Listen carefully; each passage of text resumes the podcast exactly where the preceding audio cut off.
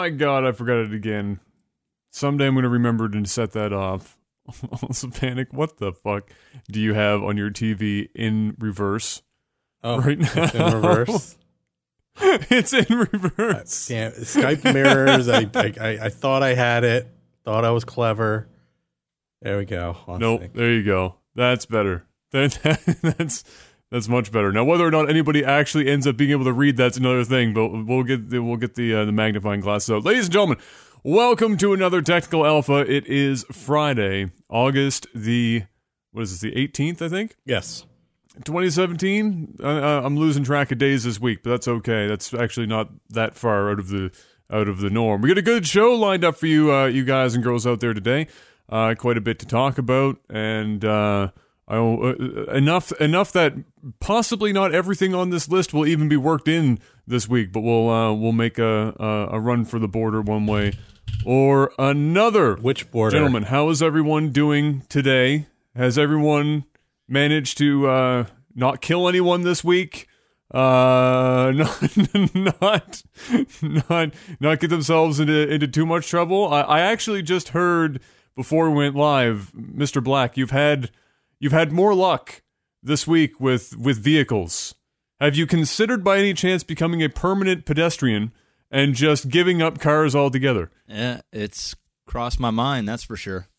it's crossed my mind. You're just, you're just sitting there going, you know what? At this point, it's going to be like Russia. Somebody's going to throw themselves on the front of my car when I'm parked at a red light and try and claim insurance off of me hitting them. What else could possibly go wrong? What exactly did happen? Did you like, uh, like, how the fuck I uh, did that even come to be? I finally got the call that my car was regulated, so I went down and dropped off the loaner SL63, picked up my C63, and um, basically recorded another delivery video. Came home, edited it, put it up on YouTube, and went out.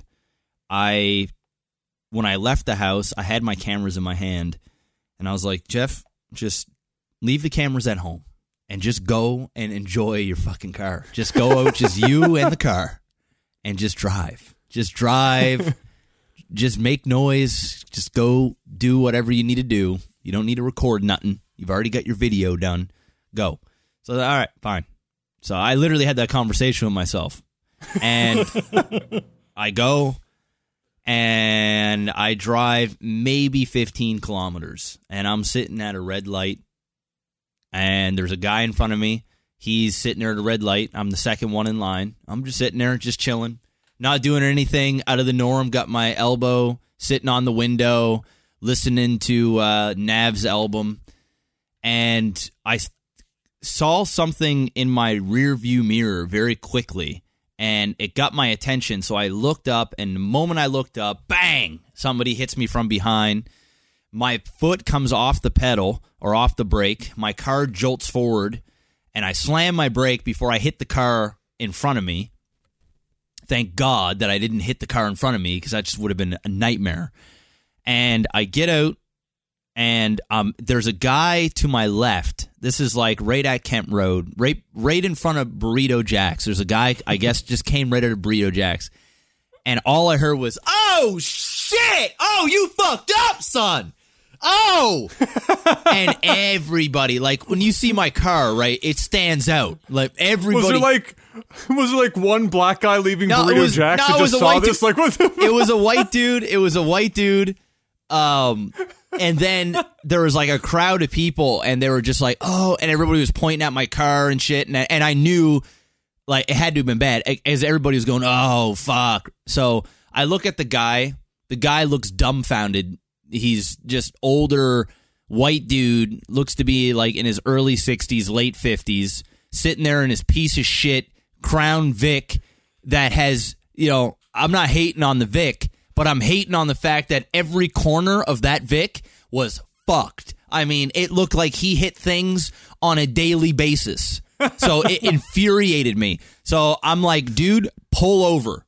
And if we pull over and uh, I get out of my car. I'm like, you just hit my car, man.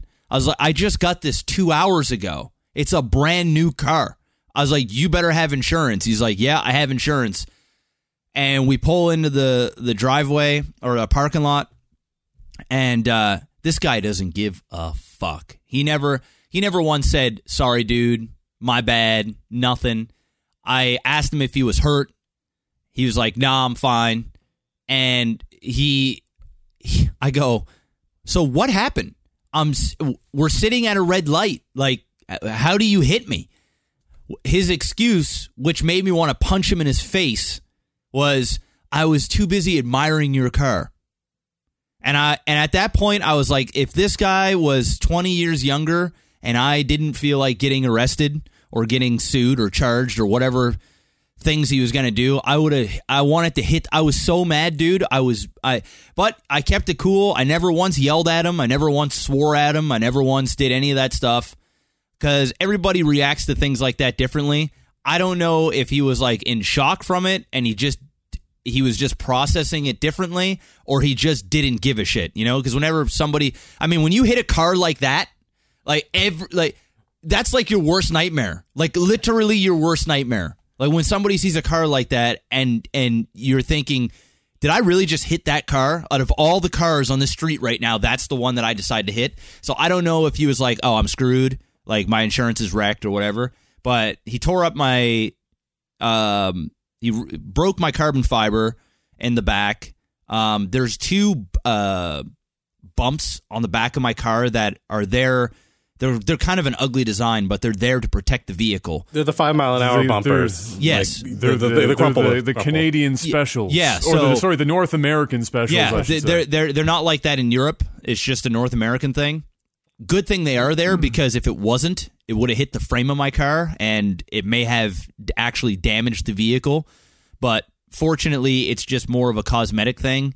Um, no major damage, just uh, a couple of dings on the paint and uh, a couple of little tiny dents on the um, the back panel, and the carbon fiber is completely like destroyed.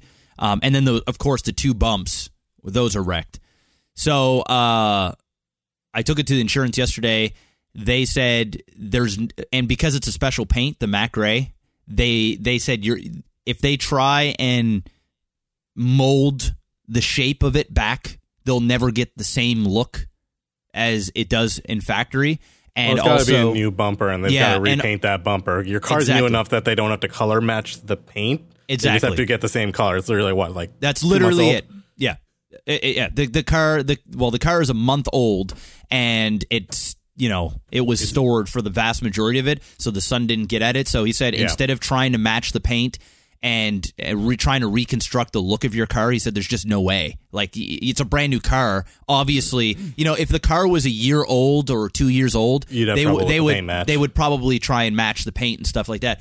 But instead, they're just going to order a whole new back panel, a whole new carbon fiber, rip his insurance. I mean, just rip it, rip it right there. Probably 10, 12 grand. Yeah, that's that was the estimate between ten and fifteen. Um, thr over it's like thirty four, thirty six hundred dollars just for the carbon fiber piece, and then the the whole back panel is got to be. Do they have to done. readjust um, the right exhaust? Because you were mentioning it kind of drooped down. yeah, or, so was, or was it just like a tension thing? Yeah, that's what it, it was. Just a tension thing. Basically, the the whole the whole thing was hanging. Um, there's clamps that clamp the carbon fiber to the frame of the car or the panel. Those cl- a couple of those clamps got snapped, and so it was drooping. But when I got it home, I managed to put the, lift the car up some and clip the ones that were still intact, so that everything is kind of still in place. And now that that's there, the exhaust isn't drooping anymore. So, it was more just a carbon fiber just got dislodged, and the five the five mile an hour bumpers got crumpled. yeah, It, there's still damage on the bumper, but it's not as bad. yeah, yeah. Damage that on video the looked pretty bad. yeah, the damage on the bumper, um, carbon fibers wrecked, but it doesn't look bad. Honestly, when I'm looking at the car right now, you can't even notice the damage unless you're looking for it. So if you're you know, if you're up close, which sadly a lot of people are looking at my car in detail because people want to go and check out your car, so they they obviously notice the one of the safety bumps is damaged the most. That's what- you can see the most. But the carbon fiber and stuff, it's just It's got some dents and some some white cracking in it. Um, but the the frame itself, you can't really notice the the little tiny dents and nicks unless you're like right up close. But it doesn't matter. It all has to get Well, I mean, if you're lucky, if you're lucky, it's just going to be a couple of bolts that pop off the back panel, and they'll just pop on a new one. Oh, that's it. Yeah. I don't care. I I actually don't care if they had to take the whole car apart because it's not going to be my insurance dealing with it anyway. So they can just foot the labor. And the good thing about it was is the guy's insurance was the same as mine, so same company. So they didn't have to like email another insurance company and go back and forth. It was basically I I claimed uh, after I went to the police station and filed a report. They called or I called the insurance. They called him. He was like, "Yeah, I was at fault." As soon as he said that, that was the show and I don't have to use a pay a deductible or anything.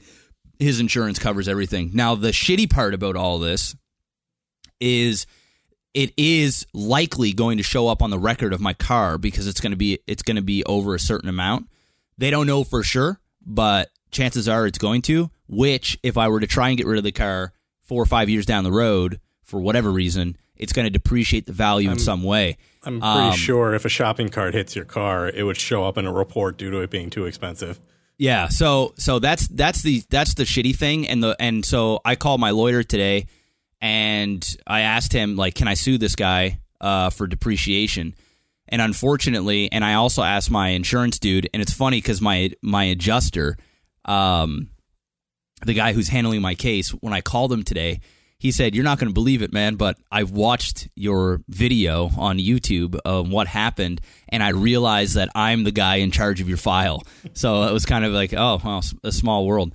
Um, but he told me, and lawyer told me that you're not allowed to sue somebody. There's a law in Nova Scotia that if you're in an accident, insurance takes care of it. Insurance will not cover depreciation, and you cannot in any way, shape, or form sue the person um, that got into an accident for you for depreciation.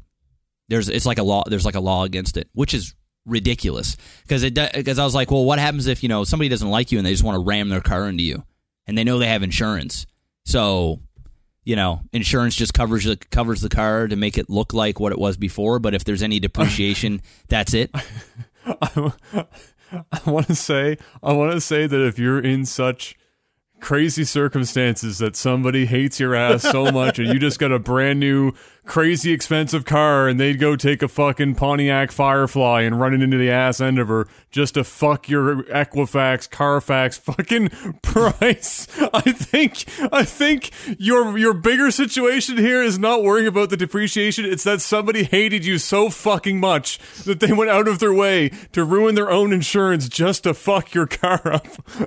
Well, yeah, but I'm just I'm just saying, like you know, even even accidentally, it's is it is it fair that you get a brand new car, somebody hits it, and you it, you haven't even really driven the car yet, and they treat it as if it's a you know a '91 Camry, and it's you know however however old. Obviously, it's hard to gauge depreciation on a car so old, but something that is brand new, it's kind of obvious. Um, you know the impact that that has on that specific vehicle.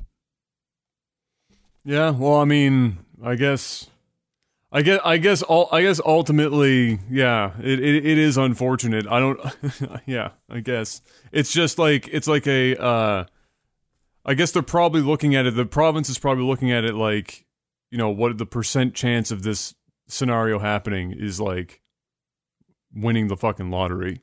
Like I, when I heard that you when I heard that this happened, my first thought was he better been on his way to the fucking corner store to buy himself a scratch ticket because this motherfucker's got the greatest luck in the world in the last month. Um, and, like just the odds are crazy. So just to clarify, this wasn't like you didn't leave the lot and then it happened. You had the car home for a s- Yeah. for a bit and then went got back in the car and Yeah. when went out for a drive. Yeah. Okay. Okay. Yeah. That's crazy. I had it for like two hours, and then he hit me. Lit- I had it literally in You my were in the honeymoon period. Didn't even have my period. okay. Oh, also, I know, I know, I'm going on. I got pulled over today. That's fine. So listen to this. Oh no. I get pulled over today, or I'm driving in Spryfield, and uh, one of my tenants had an issue with a leak in the in a basement sink. So I went down there to go and assess the, the problem. So I'm leaving the place, get all that taken care of. I leave the I leave the house. I'm driving down, uh, going towards Dunbrack, and I see two cops turning left to go towards Dunbrack. Now I'm saying this to Adam because Adam knows the area, but everybody else ain't gonna Yeah, know shit. yeah. So to, they're in the left lane getting ready to turn on to Dum- Dunbrack, and I'm on the right lane just going straight up towards the Petrocan up by the old Terex. So I see the two cops, and I knew 100%. I turned on my camera and I said, I just drove past two cops. Guaranteed one's going to come around and pull me over. Because I just finished getting my car at a breako period. So I was in Sport Plus mode and I wasn't I, I wasn't driving fast, but my car is loud, right? So it was crackling and popping and going, doing all that stuff, right? So I'm I'm driving past and uh lo and behold, cop comes. One of the cops come out from the side. I'm getting pulled over. As soon as I turn left in the Herring Cove Road, just driving past Petro, lights come on, pull me over. So this is this this is where it gets even dumber, and my where I should be buying a lottery ticket. Pulls me over, comes up. He goes, uh, license or registration. I said, yep. I had already had it ready for you. I figured you were going to pull me over when I drove past two cops. Like I was already kind of in a bad mood. I didn't say it in like a mean way, but I said it in like a and and This in is a, my luck way. yeah this yeah this is you know I just you know I I just figured this was going to happen, and he said, well, that's what happens when you don't have a license plate. I said, well, there's a temporary plate right there. Um, he said license registration. So I give him license registration. He goes around temporary plate. He goes, uh, yeah, your temporary plate's expired. Said, uh, no, it's not. I just got the car back two days ago. I just got into an accident the other day, and I was down at the police station, and I went through all the stuff. No, he said, no, it's expired. Look at this. So I, I turn around, I look at it, and my sales guy accidentally writes the wrong month on on the registration.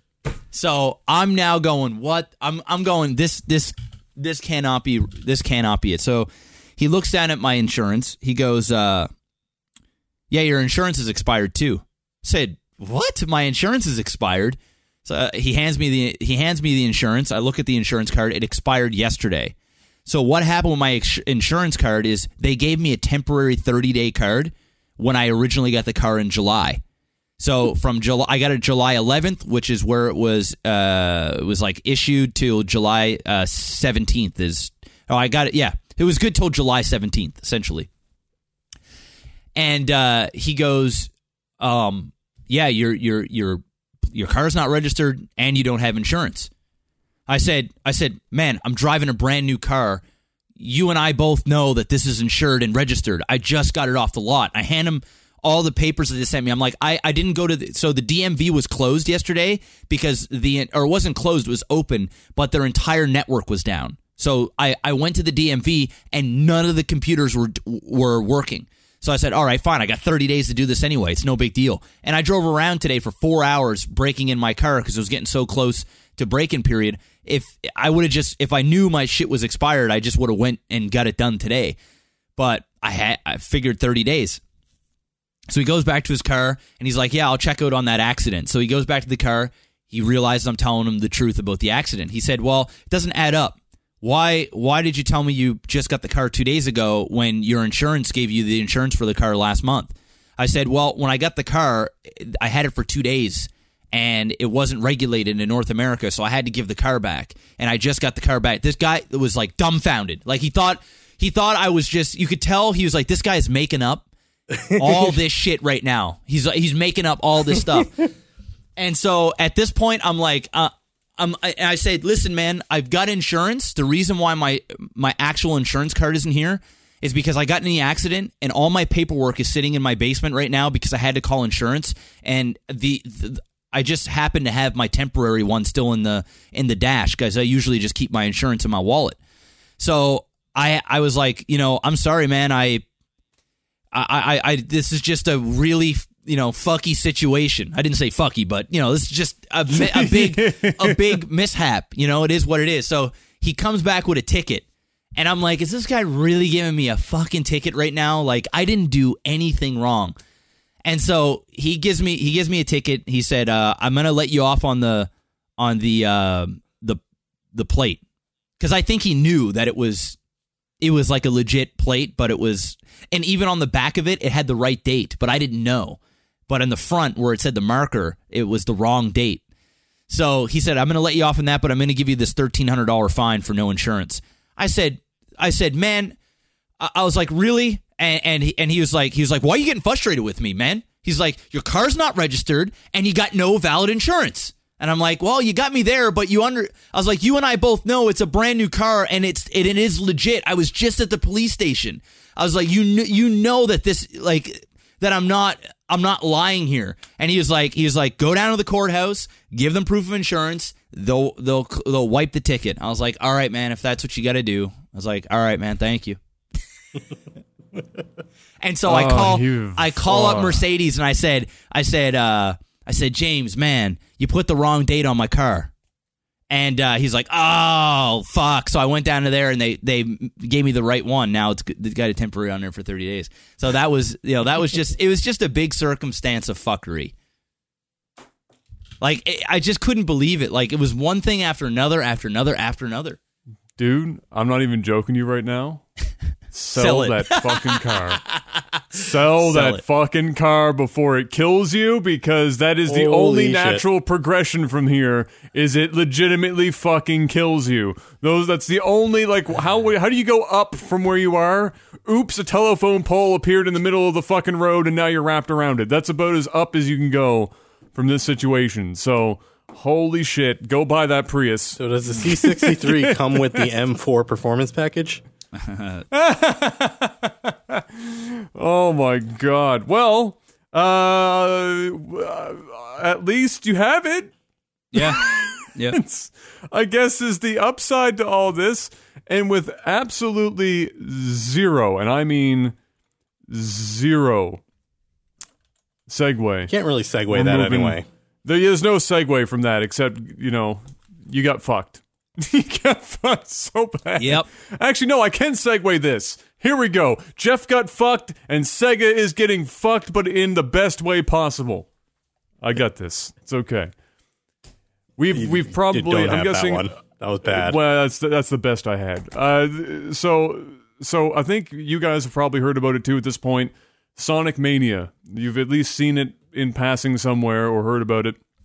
So it released, and uh, lo and behold, Sonic Mania is pretty fucking awesome. Uh, real shocker on that one.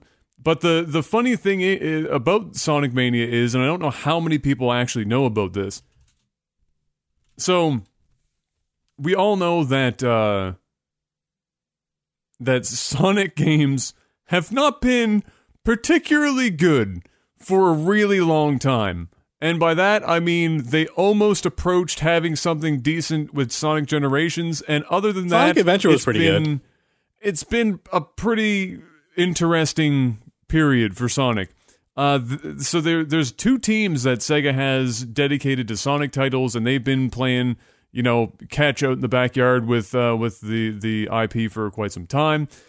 Eventually, what ends up happening in some weird, crazy way, the specifics of which I'm not 100 percent sure about, but uh, but the the the idea is the team that made Sonic Mania is like a a random assortment of people that are um, old modders, uh, ROM hackers, uh, fan game creators, and uh, artists. Everything from the top to bottom, pretty much exclusively, with very little exception, they are all just like a, a group of people that have been on their own time dealing with and playing around with Sonic games for like 15 years.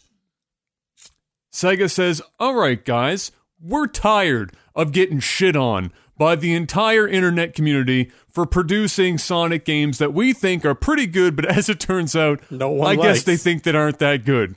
So, if you think you motherfuckers can do it better than Team Sonic can, go right the fuck ahead. And so they go away and they they create the 2D side-scrolling but widescreen 60 FPS, uh, completely redrawn high level of uh, of detail, pixel art and animation, Sonic for the ages. It's incredible music. Pretty much the old school Sonic, but just meant to run on like modern stuff. It looks like Sonic two and three and whatever. A hundred percent. You can play as Tails and Knuckles and Sonic, and they have like there's so much in this game, and it's all so PC, well done. Sony, Switch, Xbox, all like released everywhere. So it releases, and the reviews start rolling in, and they're all fire. All the reviews are coming in, and everyone's loving this game. It is the highest rated Sonic title in, well, since basically the internet has been reviewing games and giving them scores. And unfortunately for for Sega, they are in the they're about to in the not too distant future future release their own mainline Sonic title. I can't even remember what the name Sonic of this next one is.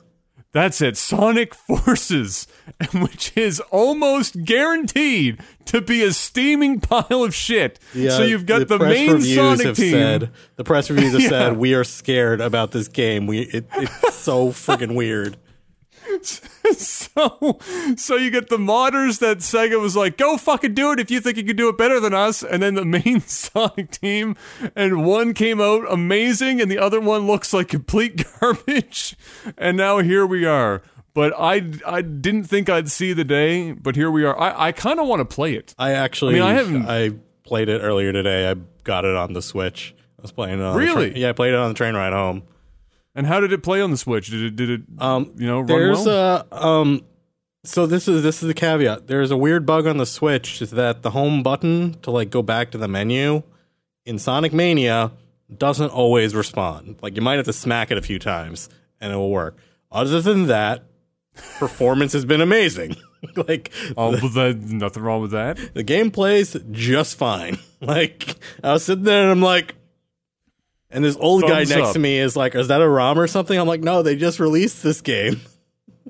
He's it's- like, "Oh, sick." I just the best thing about I'm so I'm happy for two reasons. One, I'm happy that Sonic finally has a really good fucking game because Sonic the old Sonic games are dope. And now we've got an honest to god good Sonic game for the first time in forever.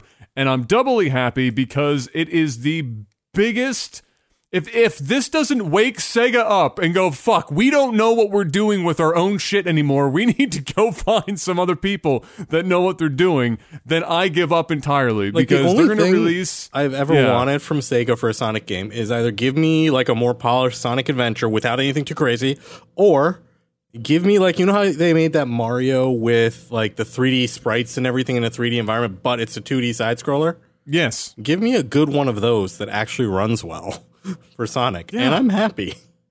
people have been telling Sega directly for. I mean, we can almost say Sonic decades doesn't need plural. to be complicated. Like we we're approaching decades plural.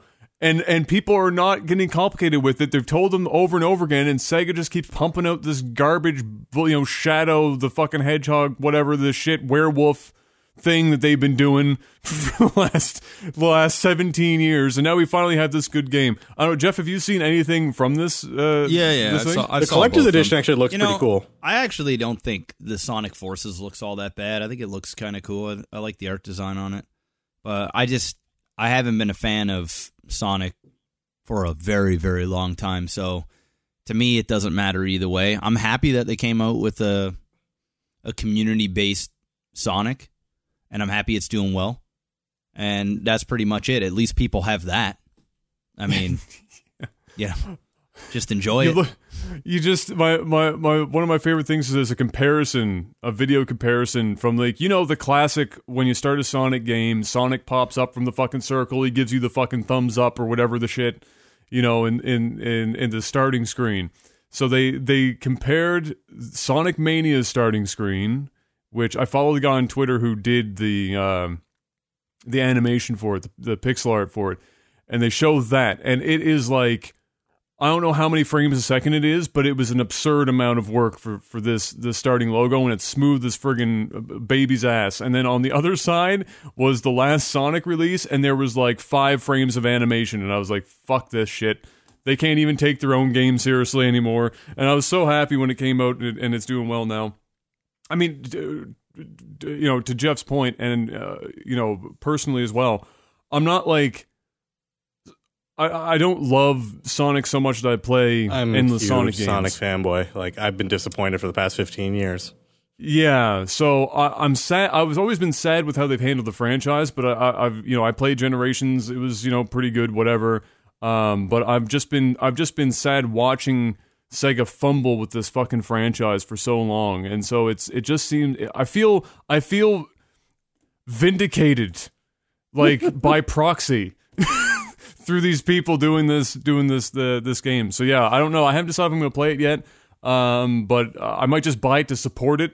Just just here. Yes, this is what I want to see you do with this with you know with this franchise. This is exactly the direction that you should you should go with. And maybe Forces turns out to not be complete you know complete trash because Generations, like I said, was also not uh, a complete misfire.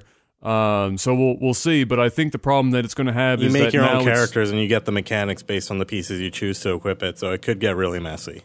Yeah, we'll see how it how it turns out. I think if it didn't release after Sonic Mania, it had a better shot. But now it's going to be scrutinized. I think uh, a hell of a lot harder uh, coming out on the tail end of uh, of Sonic Mania. But yeah, so there you go. So uh, congratulations to the the Sonic Mania team. A bunch of dudes that have just been doing this for fun for 15 plus years, and now they're seeing it uh, you know come to fruition.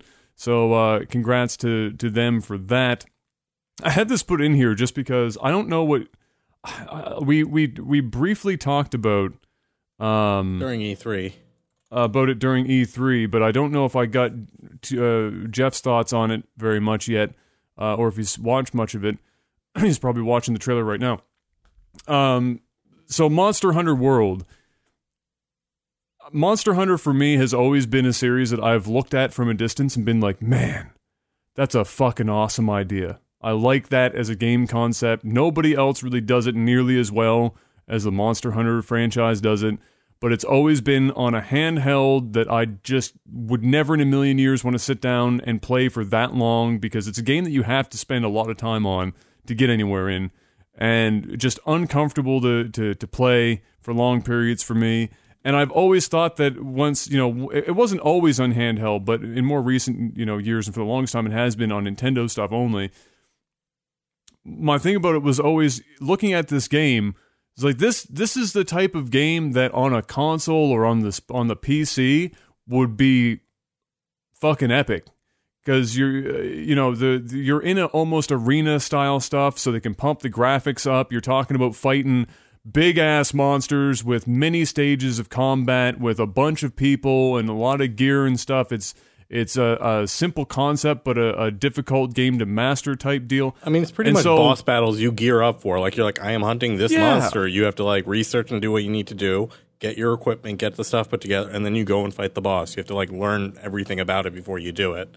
Absolutely. And so when I saw when I saw Monster Hunter World one, I was mind fucked that they're actually doing it on a console and PC. I didn't think that would that would ever happen. And two, I was surprised at just how good it looked like it translated to console and, and PC because it looks pretty friggin' badass.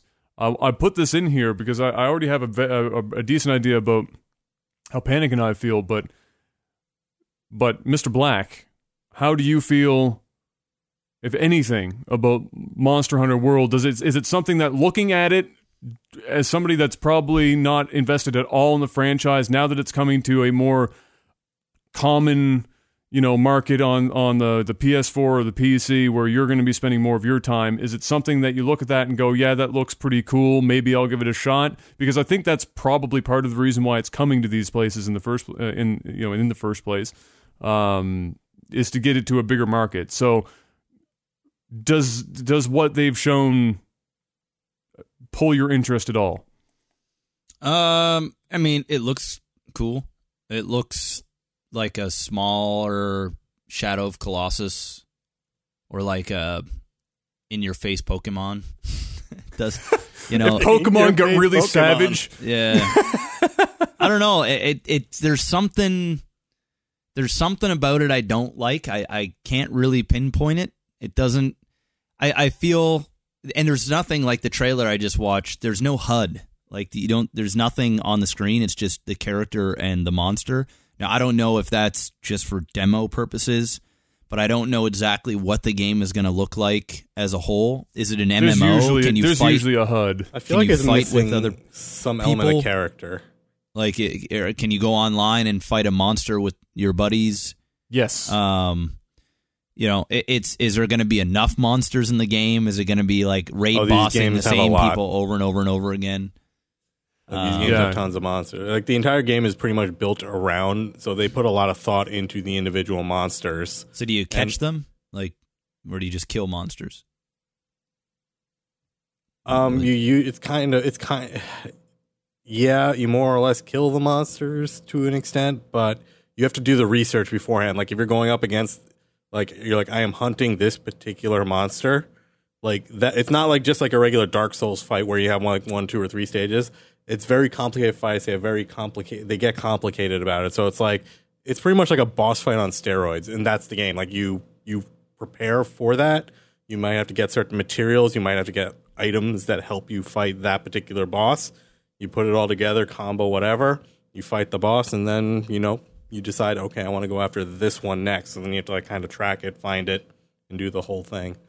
Yeah. and the and the the bosses have and they're, they're, you know to answer the question about like how many are there, unless unless because of the fidelity, the graphical fidelity and the the time of creating assets in this kind of environment versus like the 3ds, for example, which is obviously cheaper to crank out assets for than a PS4 or the PC.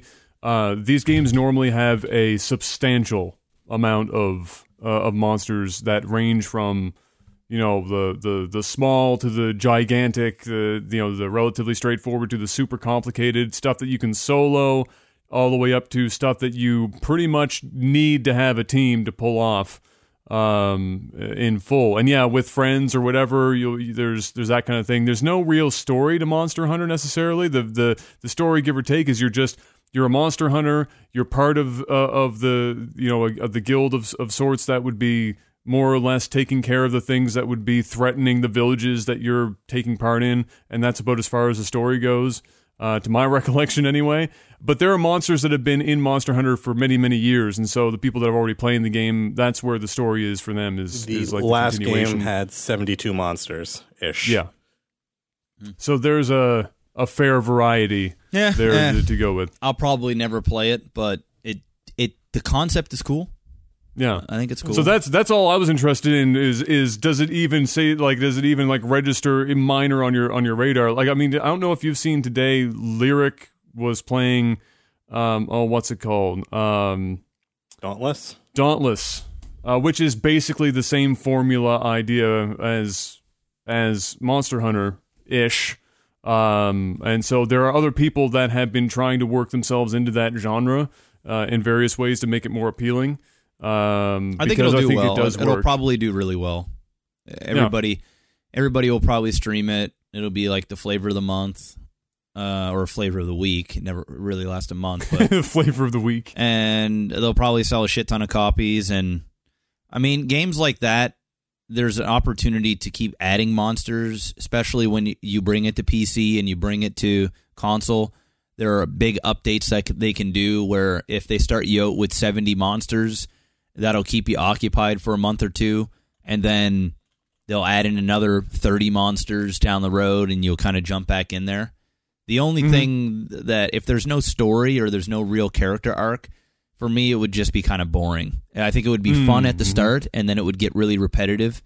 And you know everybody's just going to look on YouTube or whatever to like figure out what they need to to destroy Oh, these yeah. monsters and you know that whole strategic element of things is kind of gone.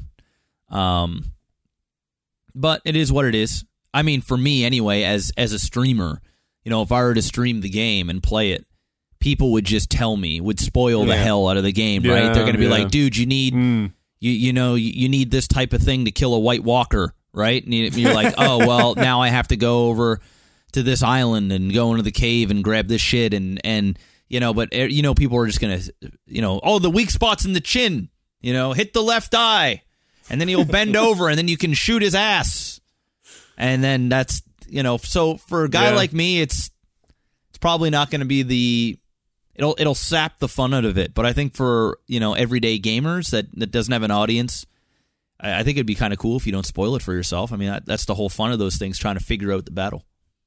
Yeah, uh, I I think that uh, as someone who understands um, how complicated Monster Hunter is in general, because that's the one thing they're going to have. The other hurdle, other than getting people to play it now that they're not just on on the handheld, is uh, getting the reach to new p- players because there's no two ways around it.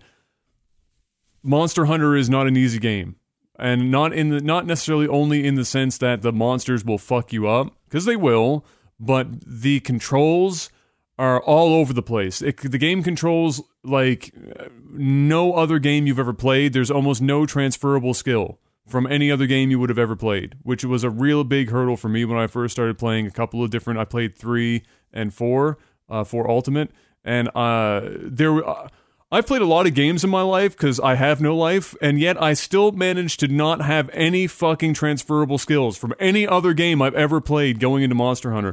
And so it was a a, a really steep learning curve, um, and I think uh, for that reason, it's also been a bit of a concern for fans of the franchise who were like, "Please God, don't dumb it down."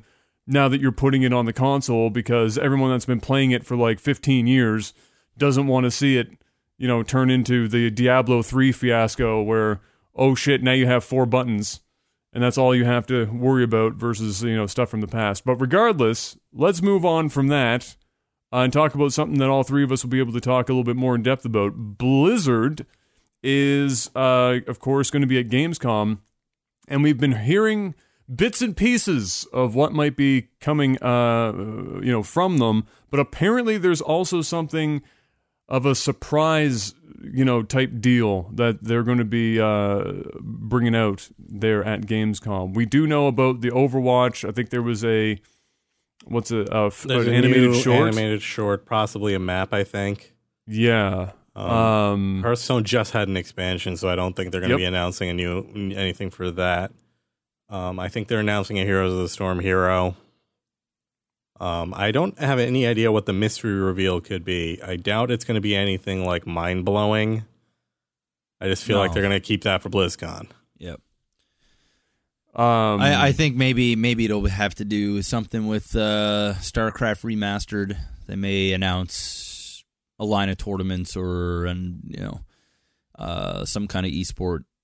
Uh, yeah, I don't think they're going to leave. I think any other like remastered or anything that they're going to talk about is going to be until BlizzCon.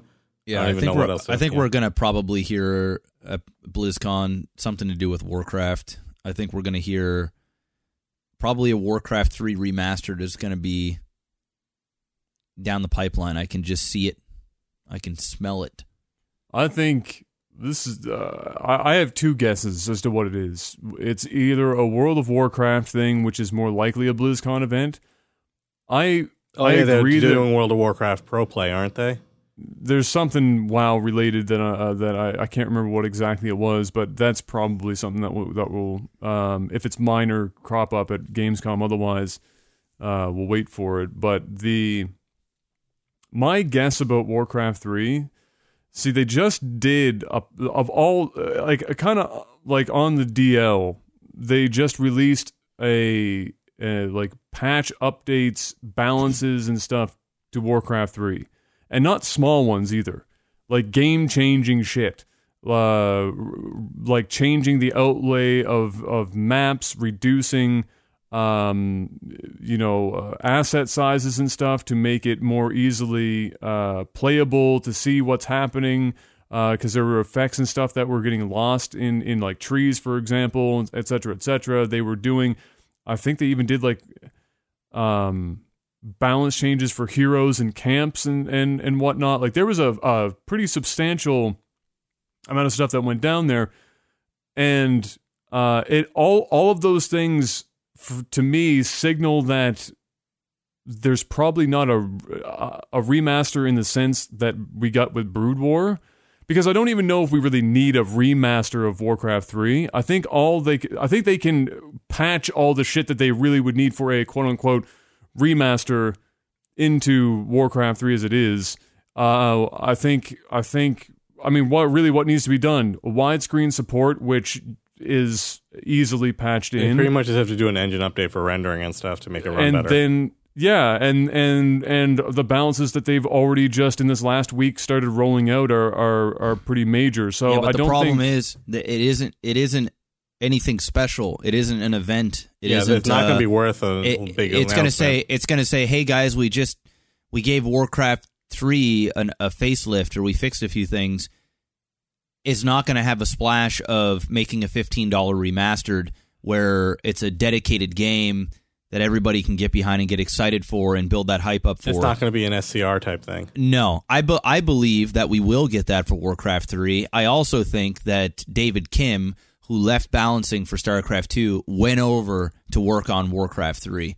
that would be and like a whole I bunch think of that's- people's nightmares. I think that's David Kim moved on to I Warcraft. think that's Dustin what Browder, Dustin Browder left HOTS to work on another project. So Yep.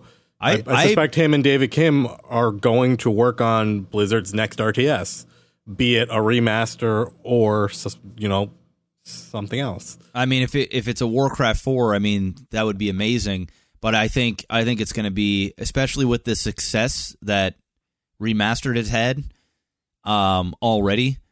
I think we're going to get it. I think we're going to see. I, I don't know what we're going to see at Gamescom. Honestly, Gamescom, while it's a big conference, it's not big enough for Blizzard to bring out any big gun franchises. No, no, we're no, going to no. see. We might see announcement of what the next Hearthstone expansion is going to be, maybe, or something small like that. But we're not going to see like some big mind blowing because they know not everyone's got their eyes on Gamescom for Blizzard. And al- also on top of that, remaster just came out, and they don't want to Yeah. take they don't want to take the limelight off that while it's hot. They're not going to release you know something else. They may also say, I mean, this might be too. They might do a, an Diablo. One remaster or something. Well, they may go. They may go. We're going to release all like how they gave Brood War for free. Yeah. They may go, hey, if you own uh Warcraft, if you own uh StarCraft 2, if you own Diablo 3, all of the other games are free. So the old ones are now downloadable and playable via battle.net. You can go in and play them for free. Um, they may they may announce something like that too, and that may be why they're making these small little patches where they're just making the games more playable. I think I think whatever the the mystery reveal is, I have a feeling that it might actually be relatively big. It wouldn't be the first time that that Blizzard has done something big outside of BlizzCon, and Gamescom is, I believe, next to E3, the largest event in gaming. So, uh, I mean, it's not a it's not a a a little you know boutique uh, event. So it, it, it could I think it very well could be. I think it's going to be in the Warcraft universe. It's either going to be something to do with Warcraft three, or if it's going to be something to do with World of Warcraft. Um, one of those two things. Uh, I agree that they don't want to take limelight away from from the StarCraft two remaster. I don't know if I thought I only think that uh, I mean I think there's only a handful remastered edition. No. yeah, I mean, there's only so many things I think that would that would take the limelight away from StarCraft remastered. I mean, it's kind of its own animal, right? I don't know, I don't know how much cannibalization some stuff would have within the the Blizzard umbrella, but uh, but yeah, we will uh, we will see what what goes down uh, for sure, and I, I'm I'm looking forward to it because if it is Warcraft three related, that is my dream. I just want to see. Warcraft 3 also have some treatment done to it whether it's whether it's over the top uh, like StarCraft remastered or not. I think uh, I would I would greatly enjoy uh, seeing Warcraft 3 have a little bit of a of a renaissance as well. But while we're on that topic Mr. Black you've been playing Brood War remastered quite significantly. You've been playing uh, I saw you do some of the campaign stuff and I've seen you do some of the the ladder deal so um, I don't think I need to ask you about the campaign stuff because it's just pretty much it's the, the campaign with the polished graphics and, and whatnot. But how has the ladder experience been be, with the changes they made to make finding games easier and, and all that shit? Has it been pretty smooth for you? Have there been any hitches? Uh, well, I mean, the first day I couldn't get in a ladder game. They were having server issues. Obviously, it was just getting bombarded. Yeah. Um, I will say BattleNet is the best I've seen ever. Um, there's actual chat channels that you don't have to type in slash join space blah blah blah. It's just You the just- regional channels. Yeah, you just click on a on a search or whatever or create, and you're in your own channel. Um, there's an MMR system, which is nice. There's a win loss ratio. I queue up, I get a game within five seconds.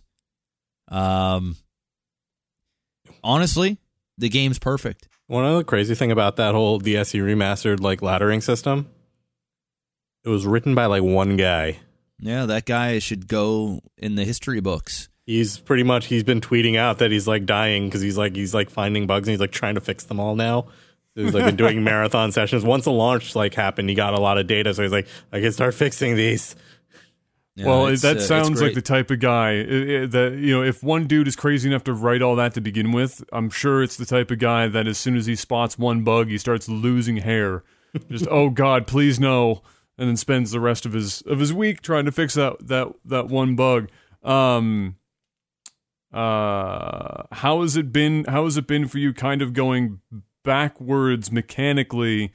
Uh, you know, I've been watching I've been watching handfuls of people play it that have, that have been StarCraft two staples. You know, whether they're Korean or North American. I watched Dragon play today. I watched um, I watched uh, oh, who was it? Uh, Rhett. I think I was watching today. Um, I watched a handful. I then I watched uh, FireBatHero as well. Uh, and so I've gotten this range people who have either probably played quite a bit of uh, of of Brood War in the past, now playing in this you know widescreen epic version. I've seen people go doing the, the the transfer from StarCraft 2. How has it been for you putting as many hours as you did in StarCraft 2 the last few years? Going back to Brood War, even though you technically know some Brood War stuff, it was never really at the level that you were playing with StarCraft 2. So how that how's that been for you? Um, it's been natural. I mean, it's almost like I still had muscle memory from playing Brood War. Um, You had muscle memory from playing Brood War. I got into that game and I'm like, oh, oh God, oh God, well, I mean, what's going on?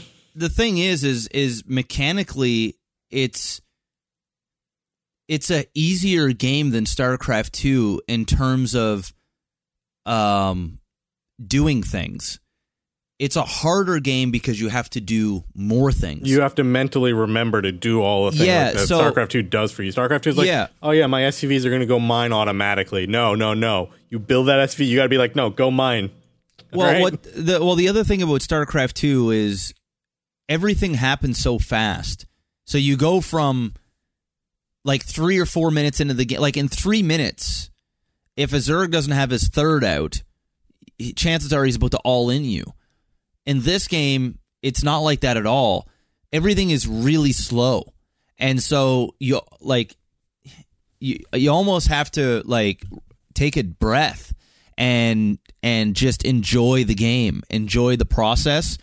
It's more I find it more engaging, it's more there's more involvement just because you are required to do and remember more things. Like as simple as if you have like I've been playing a lot of Zerg, so if I have mm-hmm. multiple hatcheries, you can't just hotkey four hatcheries and build you know a bunch of hydra build 12 hydra. You have to manually click on each hatchery and you know you know build you know bh bh bh bh and and do that quickly. What helped me a lot from what from before is i've mastered location hotkeys and that has been the saving grace for me because back in the day brood war I only learned how to hotkey towards the end, like putting my zealots on control one or something, but I never knew how to use F2, F3, F4, F5 to do location hotkeys. So for me, I can location hotkey in certain areas of my base. So for my main, I'll go F2, and then I'll also keep my main on uh, four as a as a my hatchery on four, so I can always go back to that one hatch. Like you can always do at least one building per hotkey, but typically what I've been doing is using my location hotkeys in areas so that I can click on those buildings quickly. So if I'm out in battle and I want to go and build, uh, say, four dragoon, I'm going to click F3, which will take me to the area in my base where I have my four gateways. And then I can spam click, like, you know, click G, click G, click G, click G, click G. And then, you know, F2, build my probes. F, F4, build my probes at my natural. And I can do things like that. That makes it a lot easier. And I learned all those things just from playing StarCraft and spamming them over and over and over again. And I never really used them a lot in StarCraft. But here I'm actually using it. So, there's a lot more to do, but honestly, I feel like StarCraft 2 prepared me for Brood War. And there's just you got to do more in certain areas, but in others you do much less. Like the battles are so much smaller. Like you're fighting with oh 20 dragoons. there's more of them in general. And, they're they're yeah, in different places on the map. It's- like it, exactly Yeah. like e- even early on, I rush with six Zerglings. Like it, it's a battle. Like they got one zealot, and you're you're you have to micro each ling because if you lose those lings, you're fucked. Like you're, You're so behind. So it, there's a there's a sense of of uh, urgency and and distress on everything that you do. Like going around in StarCraft 2, if you go in and you harass with a probe, say you're scouting his base and you start tickling his probe and it like just pisses you off. You're like, fuck off. and and so you just grab like four four or five probes and you start chasing it down. Uh, or you just take them all and you try and kill it quickly. You don't do that shit in this game because if you leave the mineral line, you're fucked. And so, like, if you start poking with your probe and you kill a drone, like, that's a victory. I know in StarCraft 2 it's a victory as well, but it isn't, it, it's so much more grand, grandiose in this. It's huge. Everything is big. And so that's what makes it exciting for me. That's yeah, the fun part. And uh, been I find uh, coming back into games is a little bit easier too in this because if they make a mistake, it's it's drastic. It can really just change the game. I- know you can say the same for StarCraft 2, and it's the It's not the same. It's just not the same. It's different. You put one cannon up for defense, and that can fuck someone's day up. In StarCraft 2, you put one cannon, you just focus fire down that cannon, it's gone. It's like you, putting one cannon at your mineral line means nothing in StarCraft 2. You put it down there and in Brood War, and it means everything. It means no one's attacking you, or they're doing it in a completely different way, and that's what I love about it. Yeah, that's been that's you know that's that's been what watching. I guess that's what stands out most when I've been watching StarCraft two uh, players. Uh, you know whether they're pro or otherwise on streams playing Brood War is uh, they tr- they try and play it like it's StarCraft two. They'll amass a bunch of units. They'll put all of their units into one place at one time. They'll run it up mid like you would in StarCraft two. don't work. and they get fucked Yeah, every work. single time. Yeah. Uh, and and they're always they're always shocked by how the small stuff impacts so much. I mean, even the AI else. alone, even the AI alone, Adam, does Yeah, not allow you to do A moves. So, like, if you me. if you're A moving out, Yeah. you'll have not even dragoons, like anything. We're talking hydras, uh, Goliath, anything. They don't know where the fuck they want to go. No. Like there's there's an army going, and you've got one guy that's just moving around in circles. You got another dude that's trying to pass through another guy. Like in StarCraft 2, the worst you could do is if you're running, say, your army out and the zealots, a probe is following zealots. Sometimes the probe will get hit by the zealot and the probe will just kind of drag behind the zealot. And if the if you move the probe over a little bit, it'll speed past the zealots. But you, you that's the only time you ever see those sort of things in StarCraft 2 because the AI is it's still bad, but it's so But much it's not better. as bad, yeah. It- it's it's so much better in this game. You it's not as simple as a moving. Not only if you have more than uh 12 units at once, you have to multiple hotkeys. So you've got say you know 12 Marines on number 2, you know 12 Marines on hotkey 3, you've got your your drop ships in on hotkey 5, you've got some fire bats on hotkey 6.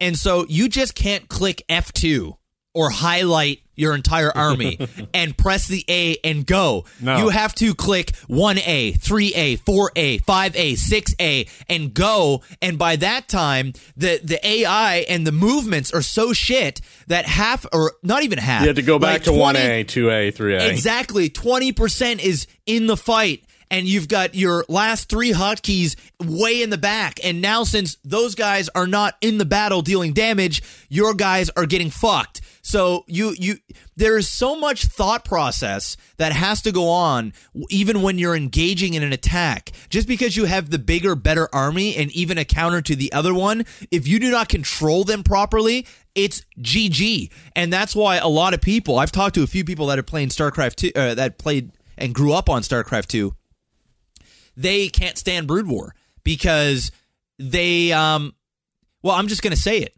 they're they they don't they don't have what it takes to they they they don't they don't they they're they're they're spoiled with with with how easy things are in StarCraft 2 and there's nothing wrong with that. I actually think I think Brood War is a better game. I think mechanically StarCraft 2 shits on Brood War for sure. I'm not saying that's not the case.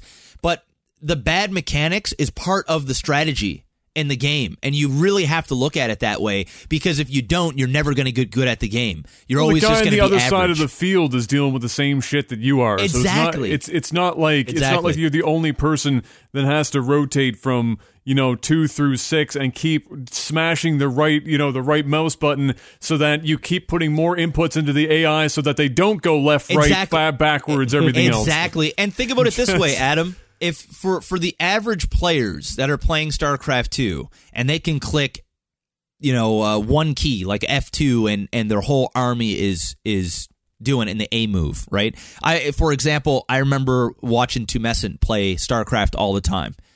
Good dude plays all the time funny guy but mechanically the guy is garbage. Like you know i'm uh i'm not my my ability comes in micro you know the, i'm i feel like i'm really good at understanding micro and understanding animations and what you can get away with um and seeing moves before they happen in terms of in a micro battle my my big thing was never I was never really good at multitasking within micro. So as in say my my my exactly. So macro. So for me I can I hyper focus on the micro and that's what wins me a lot of games because I'm really good at that. But what loses me a lot of games is that sure the micro battle was really good, but then at the end of the battle, I may have 800 minerals or 1500 minerals stacked up in behind, and if I'm playing Zerg, they can just auto remax instantly, and I don't have enough time to to do that. I've I've lost countless games, and you know what it is? It's it's a skill thing where I I know I'm inadequate in, in that department, and I'm so it's kind of um it- it's kind of like being really good at something. So, for example, you know, Panic, um, or I won't talk about Panic, but we'll say we'll say Adam, for example. Adam is really good at um, making things uh, in Photoshop, right? Uh, do, doing all the the artwork and the design and logo design and all this other stuff. Are you implying that I'm not good at things? Wow. No, I was gonna, I was, I was gonna, I was gonna talk about your job, but I didn't want to talk about your job. so you know, Adam's really good at that, right? But if you were to tell Adam to um, go on, um, if if only Adam would uh, start singing on his stream and uh, uh, dancing around like a like Nobody, Jeff, you nobody know, wants to hear me sing. well, exactly, but also Adam knows that that's not a strong point. So obviously, he's not going to just uh, go get up and do it unless he's getting rewarded handsomely to do something to embarrass himself for a minute. But beyond that, he's not going to sign up for that, right? Because it, it's uncomfortable. You want to do something that you're that you're good at, and there's nothing wrong with that. I think most people in life should focus on what they're really good at, and then get even better at it, and then you know be the best at it, you know be the best at that. So that was always my problem with starcraft 2 is i always knew that it's hard for me to control my phoenix and shade my adepts and also uh, stay on top of my proper chrono boost and building my probes and expanding at the same time and using my blink micro and doing all that stuff. I knew that is very hard for me. So i picked what i was really good at and I hyper focused on it. I hyper focused on timings and letting my micro win me games, and it did, and it got me very far. It got me GM Four a few times, stalkers. and that's great. I didn't even get I didn't even get GM from four gates. That's what pisses me off the most. When everybody comes to my stream, they're like, "Four, you still four gating? I haven't four gated since Swings well, of Liberty." Well, well, that's the thing. Despite that, it wasn't the four gate that won it. It was your control of the stalkers that won it. No, well, I wasn't even four gating. That's the thing. What I what I got when I when I was G, when I got G, uh, GM is I was proxy oracling Yeah. and I was three gating Protoss and I was uh, uh immortal sentry all inning uh Zergs. That those were those are my three main builds. I four gate has been irrelevant since they changed Forever the ago. the warp in high ground back Yeah. in Wings of Liberty. Did you actually So- read the changes that they're doing for StarCraft Oh, 2? that's that's a whole nother That's podcast. like- that's an entire. That's like. I mean, that's just. It don't even get me going on that. But what I'm trying to say is, in the reason why Brood War is not attractive game, and why I believe it won't be a massive game, even even to the size of StarCraft Two, is because for the casuals, it's unplayable. It is so like mechanically, not only uh, the AI issues and everything. You know, if you haven't grown up on that, you just can't respect it.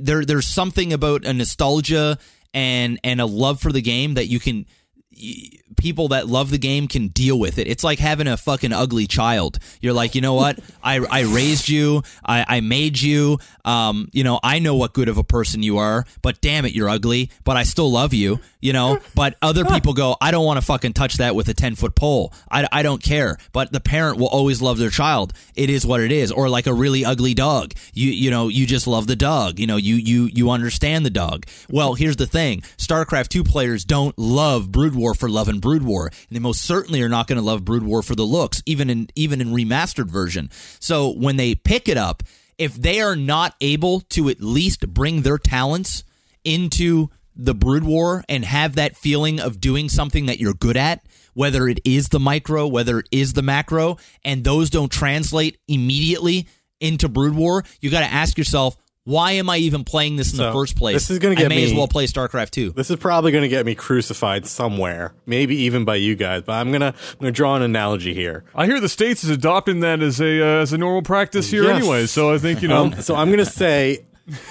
the reason that people play Dota over League is the same reason why people play Brood War over StarCraft 2 or prefer it that way. It's that the mechanics of Dota are more complicated with like last hits and all the other stuff in Brood War. You know that they match up. While StarCraft 2, there's a lot of the automatic stuff. You know, you don't have to worry about that because it does it for you. It's got a lot of the smoothness in the gameplay. But you know, Dota rewards you for having those really good mechanics, just like in Brood War. If you can handle all of that stuff, you're golden. Yeah, I mean, I, there is there is truth to that. I'm not going to crucify you. There is truth to it, but I think the Dota thing is it's a little different because Dota in terms of mechanically, it's not there are a couple of heroes that mechanically require a lot more, but I don't think that that's the case. I think Well, Dota no, no, is much gameplay wise specifically. Like last hitting creeps is you know, the Dota's big ones, much more, yeah, it, and all yeah. that. But the thing is, is the game of StarCraft is not a harder game.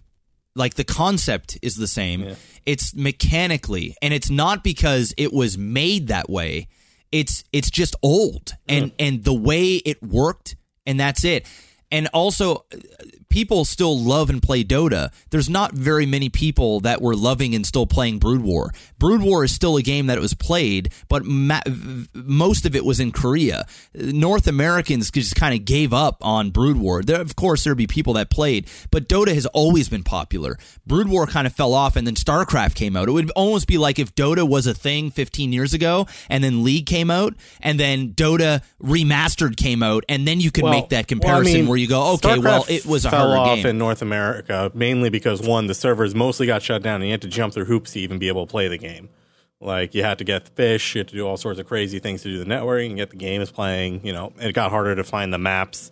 You know, so now with remastered, they pretty much said, "Yeah, we're turning on all the online stuff again. You don't have to jump through hoops to get it to work." Yeah, I, I- think I, I, personally, from a person that played Brood War a lot, it's it's an elitist thing. It's kind of like Electric. Dota, where where where we go. Well, we have a harder game. You know, it's harder to play. So you know, you fuck boys over in StarCraft 2 or you fuck boys over in League of Legends, you keep playing your pussy game and we're going to play the real game. That's that's the reality of uh, uh, of the mindset of old school Brood War players. And StarCraft 2 players don't like that because when StarCraft 2 players that are good at StarCraft 2 that are high GM and then they play Brood War and they're garbage at it, that that is the the analogy that I was making about Adam where you go, "You know what?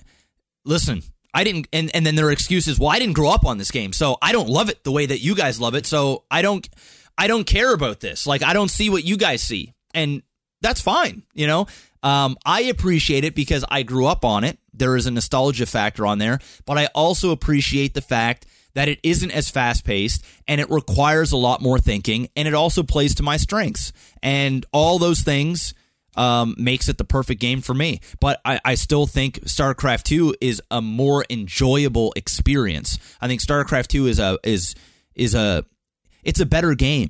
StarCraft Two is a better game in the sense of mechanically, but I enjoy Brood War because it's Brood War. I always loved it. So I'm I'm biased as fuck, but I can still admit that StarCraft Two is a better is a better version of Brood War. Just it's not as balanced. I mean, the perfect world for me, honest to God, would have been Brood War in a StarCraft two engine. If they would have made Brood War StarCraft two, I know that we kind of have it um, on, on, customs, but if it was like an actual Blizzard Oh, thing like where they, yeah, like Starbow, but if they actually made the game and it was the same units, the same looking units, everything, same balance, and they made it in a different engine, I would have been even happier with that. I think. Yeah, well, one way or another, StarCraft Remastered is. Um, I mean, I'm not going to talk too much at length about it because we're going to go on too long about it. But I, I think I think that having now watched it uh, be played and and seen uh, the single player stuff and the multiplayer stuff, um, I th- I think it's it's about as as good as anyone could have ever hoped for a Oh, yeah. remaster of a video game.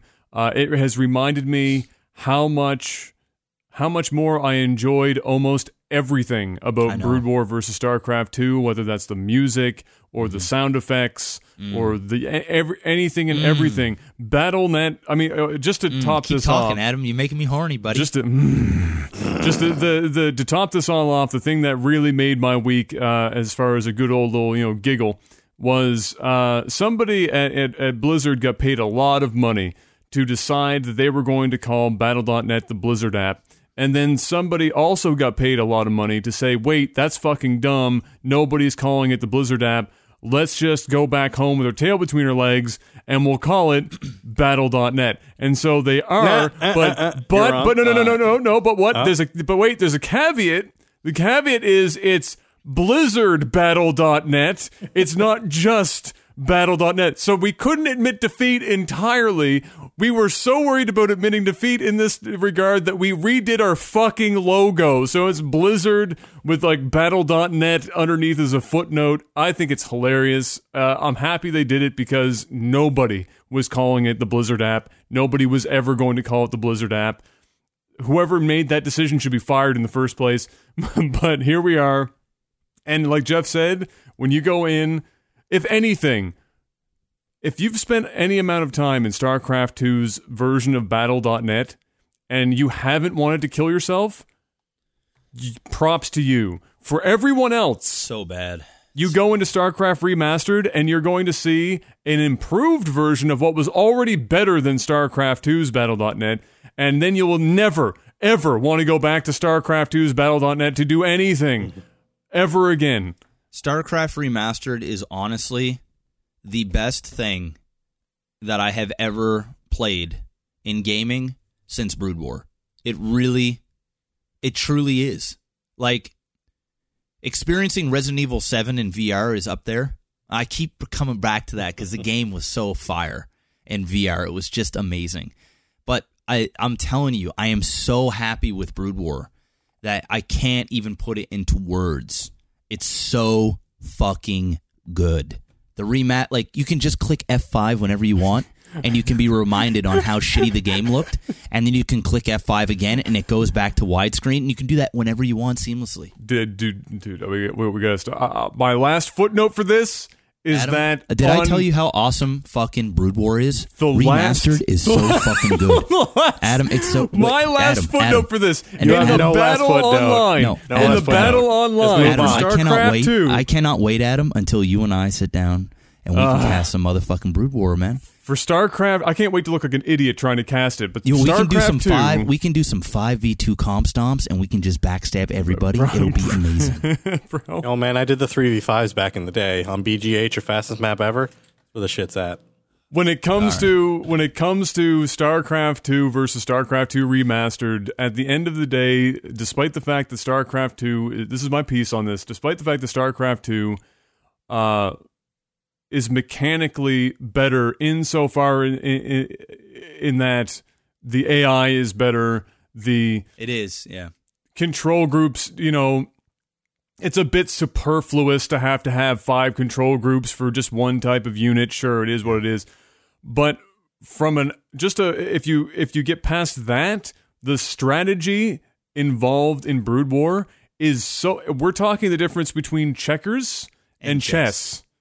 You're going from StarCraft 2 ham-fisted king me because I have more fucking units in one ball than you do into I've got two level 1 units in Africa picking away at a fucking rock and that is something that you have to pay attention to while fighting three other fronts while this other dude just because of the situation drops a pylon not for any other reason than for the two extra shots that that pylon will draw mm-hmm. fire from the main battle that will fucking win the main battle while those two units are Oh, picking God. away at a rock in fucking Africa. That is the the high the, the the level of strategy. If even if it was StarCraft in StarCraft Brood War in StarCraft 2's engine. If you could I mean you can't the strategy would change dramatically if that was Oh, the yeah, case but just hypothetically if you could keep them similar uh, to what it is right you know in, in its current form.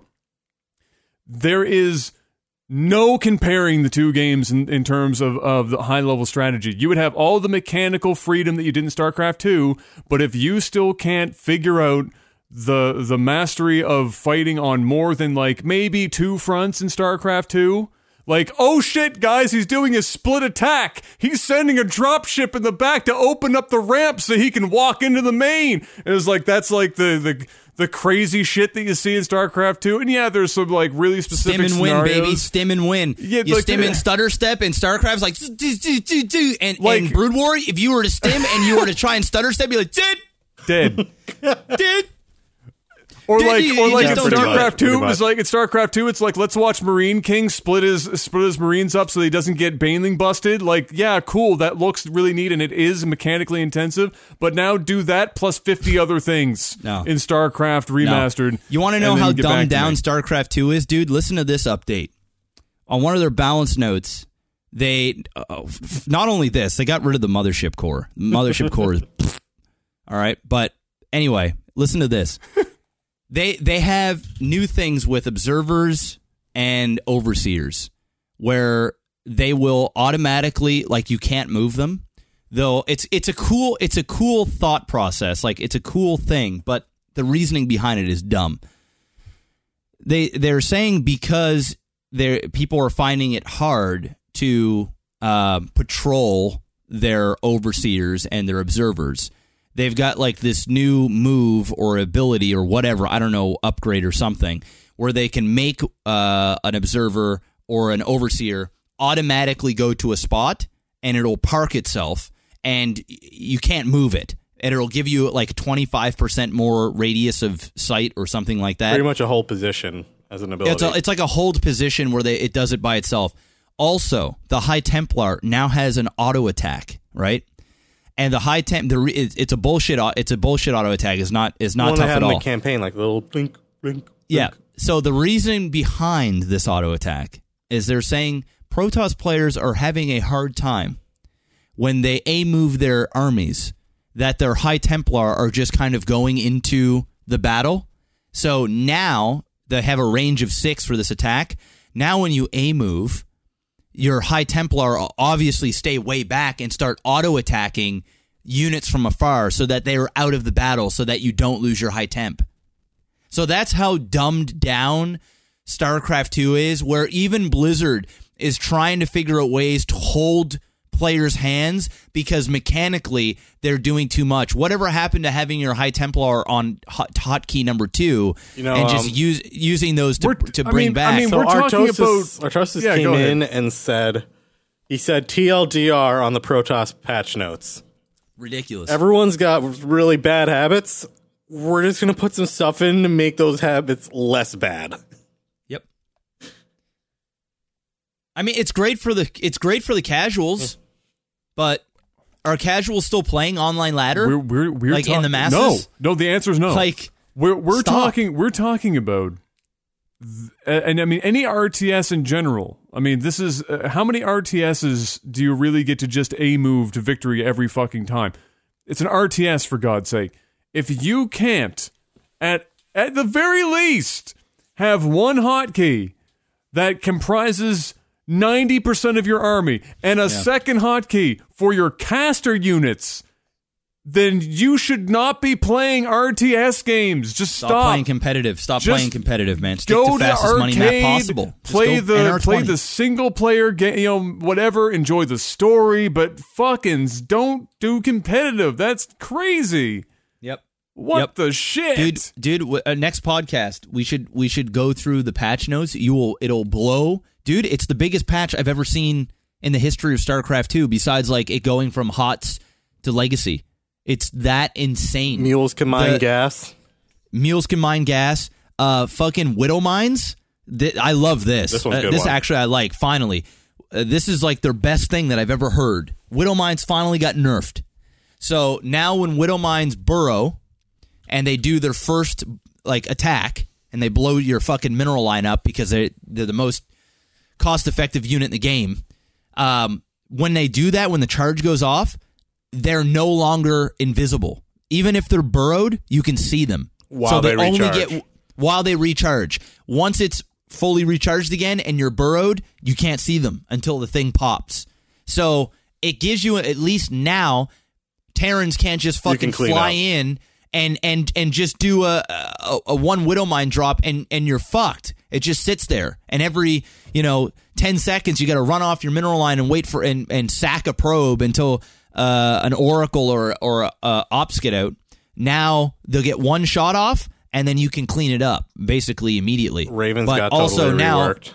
but also now there's no photon overcharge. Yep. It's gone. Oh, okay. Well, we needed we need a whole segment It's- dedicated it's to that wwill- shit. So we Yeah, will yeah. wait on that. Next- we will we will be week. yeah next next week we'll we'll do that. We'll do that. I've had the patch notes change for about ten minutes now, so we're gonna actually move on to what the next topic is. Uh, and that is uh, everyone's favorite topic, the Nintendo Switch. Yay! Can we just keep talking about StarCraft? Like, I mean, Well, I the think good news uh, is it's not a lot to talk about. I mean, it's it's not really that much to talk about. The uh, We should really cut down the most important part of Lag TV ever for some more Nintendo Switch talk. Well, we can't talk about the, the patch notes until you know in, in depth right now. So we'll we'll wait for that next week, and we'll have a big honking First segment discussion that. about that. Uh, but the the Switch, the Switch came out six months ago, roughly, and we've all been you know we've all seen the the roller coaster of the here's a new batch of Switches that go into stores and they sell out in thirty minutes, and then they're gone again, and then so on and so forth. And apparently in Japan, it has been so bad in Japan for the longest time. This is how it's been working working over there, okay? Imagine this. You get a lineup of a couple thousand people at a single store. Because they found out that this store got 105 consoles in. Okay? But then you ask yourself, okay, so why are there 3,000 ish people lining up for 105 consoles? The answer is in glorious, glorious Nippon, they raffle the shit. Everyone in that lineup gets a ticket with the number or whatever on it. They literally raffle the shit. They draw 105 numbers out, and if you have the golden ticket like Charlie in the fucking chocolate factory, you can purchase one of the 105 Nintendo Switches at that location. there is there it is a part in this, from camping out. but it doesn't. There's three thousand fucking people Yeah, there. but Like, the three thousand people show up, they get their tickets. That's the show. They don't have to wait uh, like- overnight necessarily. I'm not. I'm not. Yeah, but I mean, it, it's kind of crazy to me because I guess maybe just go over here. It's a first come first serve thing. If you're gonna get out, you know, and go to the store before it opens, and you're there, and you know, fuck whatever. I'm just like mind fucked that there is a raffle for the chance to buy a Nintendo product in Japan. In Japan. How the fuck can Nintendo under is that very dishonorable. under undersell their own console in the fucking home country. I mean, this is this is at the point now where yeah, switches are kind of hard to find, but they're not impossible. Like in in US and Canada, it's not really that difficult to come across them anymore. In Europe, it's not all that difficult to come across anymore. So like either Nintendo just likes fucking their own country up, or they are the worst ever distributors of their own product. Yeah, but that's uh, the thing, though. They're the outselling their, despite their supply issues, they're, They're still outselling outselling them. PS4 and Xbox. Yes. That's that makes me angrier. I'm like, you fucks! You are outselling PlayStation 4 and Xbox, and you But still it- are they like, don't have games. Why? no, exactly. Well, it doesn't matter. That's a whole different problem entirely. But it just blows my mind that six months in, My cousin, my cousin was we are telling me. raffling it in J- in Japan. my cousin told me like he messaged me today saying bro how the hell did you get a switch on launch i've been trying for the past six months to get one and i by fluke walked into a store and said hey do you guys have a switch they're like um, we actually just have one left. We we didn't realize we had it. We were literally just in back and realized there is one here. And my cousin's like, finally, give it to me. And he bought it. That's nuts. It's fucking nuts. I mean, I, I, I just, I don't get it. If, if you're, if you're seeing such high demand, there is, I mean, nothing in the N- Nintendo Switch is some sort It's of crazy it's not special. proprietary special sauce. Just fucking have somebody crank that shit out like hotcakes and make the 2017 fiscal year a bumper fucking year for Nintendo and keep going. I don't understand. There is this old couple that has been standing in line at various stores in, in Tokyo for four months or some shit now, trying to hopefully get the win in the raffle so they could buy a Switch for their grandchild. Oh it's my fucking retarded. Like, just fuck. Come on. It's crazy. But anyway, that's the that's the Nintendo Switch. I just had to put it in there because I'm just uh, it. It almost it, it's almost like this is the depression and people are lining up for a shot at getting a bowl of fucking Dude, broth I don't or know what's. I don't know what's sadder, man. The people actually waiting in line for these damn fucking Nintendo Switches or Nintendo. I would just wait until I it's more actually available, don't yeah. I literally don't know. Like uh, are are you that desperate for a piece of machinery that you're going to sit in line for months on end and you're going to join a raffle for a fucking Nintendo Switch? I mean, it's not that hard to get a Nintendo Switch. It's really I can go on Kijiji right now and well, buy here one. that's the problem. Over there, it's apparently Well, impossible. then order one from overseas or order one from somewhere. I don't know. you know, or just say, hey, the only game I can play right now is Zelda anyway. Let me just go and buy and get a Wii That's U why and I play, was confused when Zelda. I read this. I'm like, I'm I like Zelda. I, I don't get it, man. I, Oh, I, I really don't. I don't get it. I don't get it. I mean, I guess if you're in love with a product so much, I suppose. Oh, it's crazy. But- well, I mean, unfortunately, it would cost them probably an extra two hundred bucks just to ship one from out of you know from out of country. But Oh, or or you can just sit in line for months and just waste Yeah, all that waste time. all that time. I'd rather just if I was that desperate, like if Yeah. I'm willing to wait in line, even for eight hours, if I'm willing to wait in line for eight hours for anything, I'm willing to pay a premium to fucking get it. Yeah, if true. somebody, if I was in a line and there was a guy at the front said, first person to give me an extra hundred bucks for this can just take mine, I would sign up for that in a hot damn second. If I knew I was going to wait eight, if I was willing to wait eight hours, Yeah, yeah. I'm obviously I'm going to pay a premium. It's like whatever. Oh, it's nuts. It's it's absolutely nuts.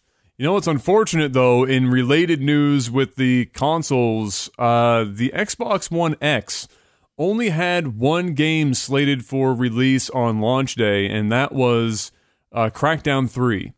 Uh, and unfortunately, on like the day that the pre-orders are going live for the Xbox One X, oh shit, by the way, Crackdown 3 has been delayed until 2018. And so now there are exactly zero launch day I titles. don't think pre-orders are live yet. I think they're going live on Sunday, or are they actually well, live we're today? within we're within 48 hours All right, and they enough, dropped the news that the only launch title that that know- coming you wanna know why they're before delaying it? or after. Well because it's in the if they released it I, I understand it. It's a bit of a rock and a hard place. If they don't release it the xbox one x has no launch day titles. If they do release it it, it would have come out in between two games that would have mercilessly crushed it into submission. Oh no, that's not the main reason. oh what's the main reason? What do you got? Um, the exact quote was, "We want to make sure the game is up to our quality standards." That's just some bullshit, though. That's no, like no, they- no. You know what that means? Like eh, that's that actually means something in internal dev speak. It means that this is a major problem that we need to spend. That like it's not like they're pushing it like a week. They're pushing it two quarters. That means the QA has found so many problems that they need to take this thing back in and like give it another good go at her to finish it. Like it's not a good thing when they ah. say quality standards. I, I, I, I get you, but at the same time, I mean, And they said they want to make it look better, meaning graphics Pretty- updates. I mean, sure, but every every game that gets delayed, I, I'm not gonna say every game. I'm gonna say ninety percent of them, for whatever the actual underlying reason is. Nobody says what the underlying reason is. They just say we've got to spend another couple of months polishing this shit, working the bugs out, making it prettier for you guys, so that it's the game that the that the that the fans deserve. It is the Well, same they're not going to come out and tell you what they're not going to come out and tell you what kind of problems Oh, they yeah. have because if they do that too, Then when the game comes like, out, you're going to scrutinize it. You're going to be like, "Well, I thought you fixed this shit, and I had to wait an extra two months, and you're, you're still having these problems." Listen, man, hearing hearing that Crackdown three got delayed is like hearing the next Transformers got delayed. no one gives a fuck. Yeah, pretty no one gives a shit. Like, you know what I mean? Big deal. I was hyped Boo-hoo. for the game when the title card came up at E3, and then as they showed the game, I'm like, yeah, no, no, I'm it's not too less keen about on this. it's less about the title itself because Crackdown the first Crackdown game was actually well received and it was a good game and then Crackdown 2 got lost in a field of oops we put zombies in our game but I, I don't think anybody's really been dying. I mean I shouldn't say anyone. There's probably a, a, a handful of people that were big fans of the original game that had been waiting for 3 but uh, this is less about the fact that it's Crackdown 3 and more about the fact that the Xbox One X has zero launch day titles. i I'm- mean, we just reamed Nintendo and have been reaming Nintendo for months about their shit release for games on the Switch, and now Xbox One X is getting themselves trapped in a similar But situation. That's the thing, though, like a month beforehand and like a little bit after, you've got. We're not talking like months like Nintendo here. Nintendo still doesn't have major titles out other than like Splatoon. But you've got PUBG coming out like a month beforehand for Xbox, which is console exclusive. You got Forza 7 coming out like in October. You've got a ton of the 4K patches already for launch day for the Xbox One X for the older titles that are out there. Yeah, but you don't I don't wanna think hear I don't think I don't think the One X is as big of a monumental launch as the Switch is supposed to be. So I don't think it's a big deal that they don't have any dedicated console exclusives. you don't. It's a you don't different want- situation. You don't. You don't want to You hear. get it for Christmas. Come on, like, hey ma, hey hey hey hey ma, can I get that Xbox? yeah yeah, well, sure. What what game do you want for us, son? Ah, Get Forza Seven or something. You get, you get Forza Seven, PUBG, whatever. All those. You know, okay, hold the fucking Nine. phone. Hold the fucking phone hold for a second. You just described two games in the most niche ass fucking markets imaginable. PUBG, a game that isn't even fully released yet, and honestly probably won't even be considered fully released even when it arrives for the Xbox, and Forza 7, a title that, while I hold it near and dear to my heart, is not something that a lot of people are going to run out and fucking buy this console for. Um, and you're There's a new gotta Call. get that Forza Seven, baby. There's a new Call of Duty coming out. There's also a new Call of Duty coming out like a month before too. yeah, but we And but Battlefront 2 is coming out a month after. So by the time wanna- Christmas rolls around, you have Battlefront 2. Yeah, but Panic Crackdown 3, as much as it is not a game Not a that's blowing the seller. pants. It's no, but what it is is it's a- Panic, it's got no fucking games for the console. there's no con, there's no, games. I don't give a shit. Crackdown 3 at the very Grand least. Theft Auto 6 comes out the day before. It, there's no Xbox One X games. if you if you bundle if you don't if you bundle like if you say PUBG is available, great, okay, sure. You say Forza 7 is available, yeah, okay, sure. Small market in comparison to the wide market in which Crackdown 3 covers. Crackdown 3 covers it's like that general ass game that isn't hyper specific to fucking anything. That you slap that bitch on for a release and you just play. and it covers a huge amount. It's not a game that it, this isn't like. I mean, I just, this is a terrible comparison. It's like Knack for PlayStation Four. Oh fuck! I, turned it on, played an hour, Oh, and turned bad. it off. Oh, this that was one the of the shittiest games ever made. But uh, uh, but it was there, and it was a general fucking game. That is what you need at a launch. Is you need a general ass game, and Forza Seven and PUBG are not really as good Not as they are generalized games. are not general ass games. They're a little specific. Uh, they're they're definitely a little specific. But regardless, uh, it's it's unfortunate. Uh, they're still talking about how it has an amazing launch, you know, uh, cycle of games. Cuphead is going to be there. That's the game. the- Like the games they talk about are PUBG, um, Forza Seven, and Cuphead. None Did of you those order that crazy collector's edition I showed you? of what Cuphead? But yeah. No, I just I'm just getting know- regular ass Cuphead, and I got the vinyls coming That'll for the cool. soundtrack. Yeah, that'll be cool. Listen, you know how bad this is gonna fuck Crackdown? It's gonna fuck Crackdown. Oh, it ain't so gonna sell and so anymore. They're done. Dude, the only reason why that shit was gonna sell It's is because because it's the was only fucking game to buy. console. That Yeah. was it. That's the only thing. And now that the game's gonna be late and other games are gonna come out, you can kiss like sixty percent of your sales gone because ain't nobody want Crackdown three. Ain't nobody want that shit. Two people. Two. Their hope and they're is too that busy if- waiting in Well, one of fucking them's gonna be- Japanese one of them's lines gonna be Terry at a Crews. raffle. All right. I need a raffle for Crackdown Three. That's what I need. I need a fucking. I need. I need. I need. I need fake fucking demand for for Crackdown Three to drive up the price for the for the the title my and start God. raffling it off at Game Stops everywhere. Uh, anyway, moving on from poor Crackdown 3 and poor Xbox One X, we've got uh, the last thing to, to talk about in this segment, and this is kind of crazy. Amazon Prime, as I update as I update this, every everything in here has been insert something and then woes. Amazon woes. Amazon Prime. So Amazon Prime, if you're part of it, you've as a gamer, it was fantastic because you got 20% off of new game purchases, which is fucking huge. That's a lot of money in a year if you're buying a good number of games. You're getting like a free game every three Yeah. games that you buy. That's pretty big. So you've got uh, 20% off, and that was even after the game released for a small window, you would still get 20% off, uh, and, and then it would go away afterwards. So we've now gotten to the point where, unfortunately, Amazon has decided, with no fanfare whatsoever, to reduce that to only pre-orders, but not but not all games can still be pre-ordered at the discount. For example, I think uh, I think it was like a, a Call of Duty or Battlefield or something.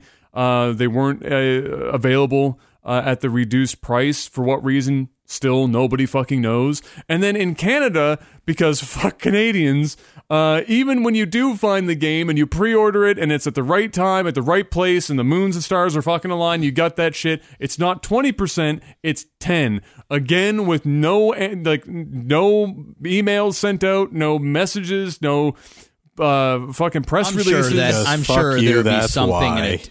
Probably something in a terms of service or an update or something quick to read It through. was just a prime Listen, bonus. It's not something this- even guaranteed ever. Yeah, you know what? Th- th- this was to be expected. Can't we can't really get upset with this.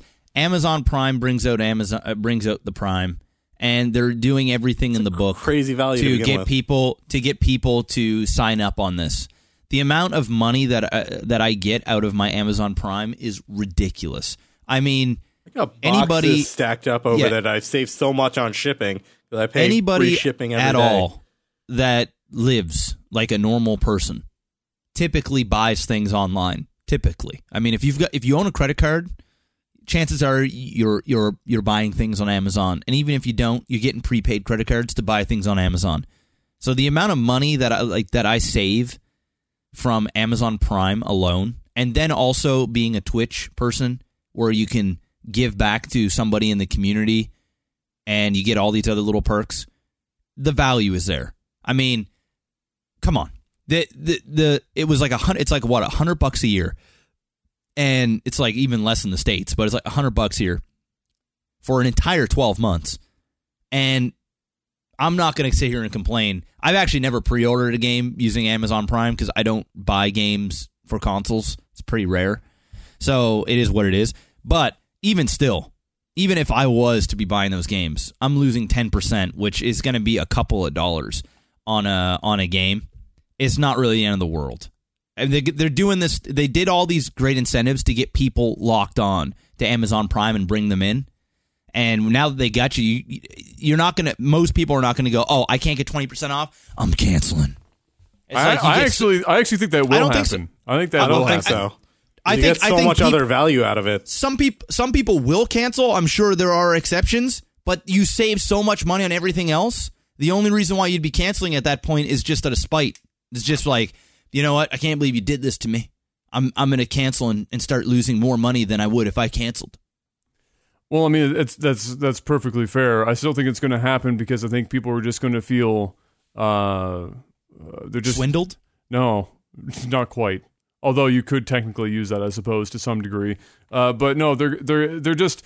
I mean, the value the value from Amazon Prime. There's a, a broad reach, but you have to think in in, in general terms here. Is that uh, odds are uh, a lot of people that would have had it uh, in our space, you know, outside of the Twitch thing. You know, not everyone's on Twitch. Not everyone's watching games and and subbing to random people with the free shit uh, or whatever. Uh, they're not they're not buying you know uh, 16 packs of fucking Kleenex on Amazon, having free shipping delivered to their doorstep, and and you know whatever else.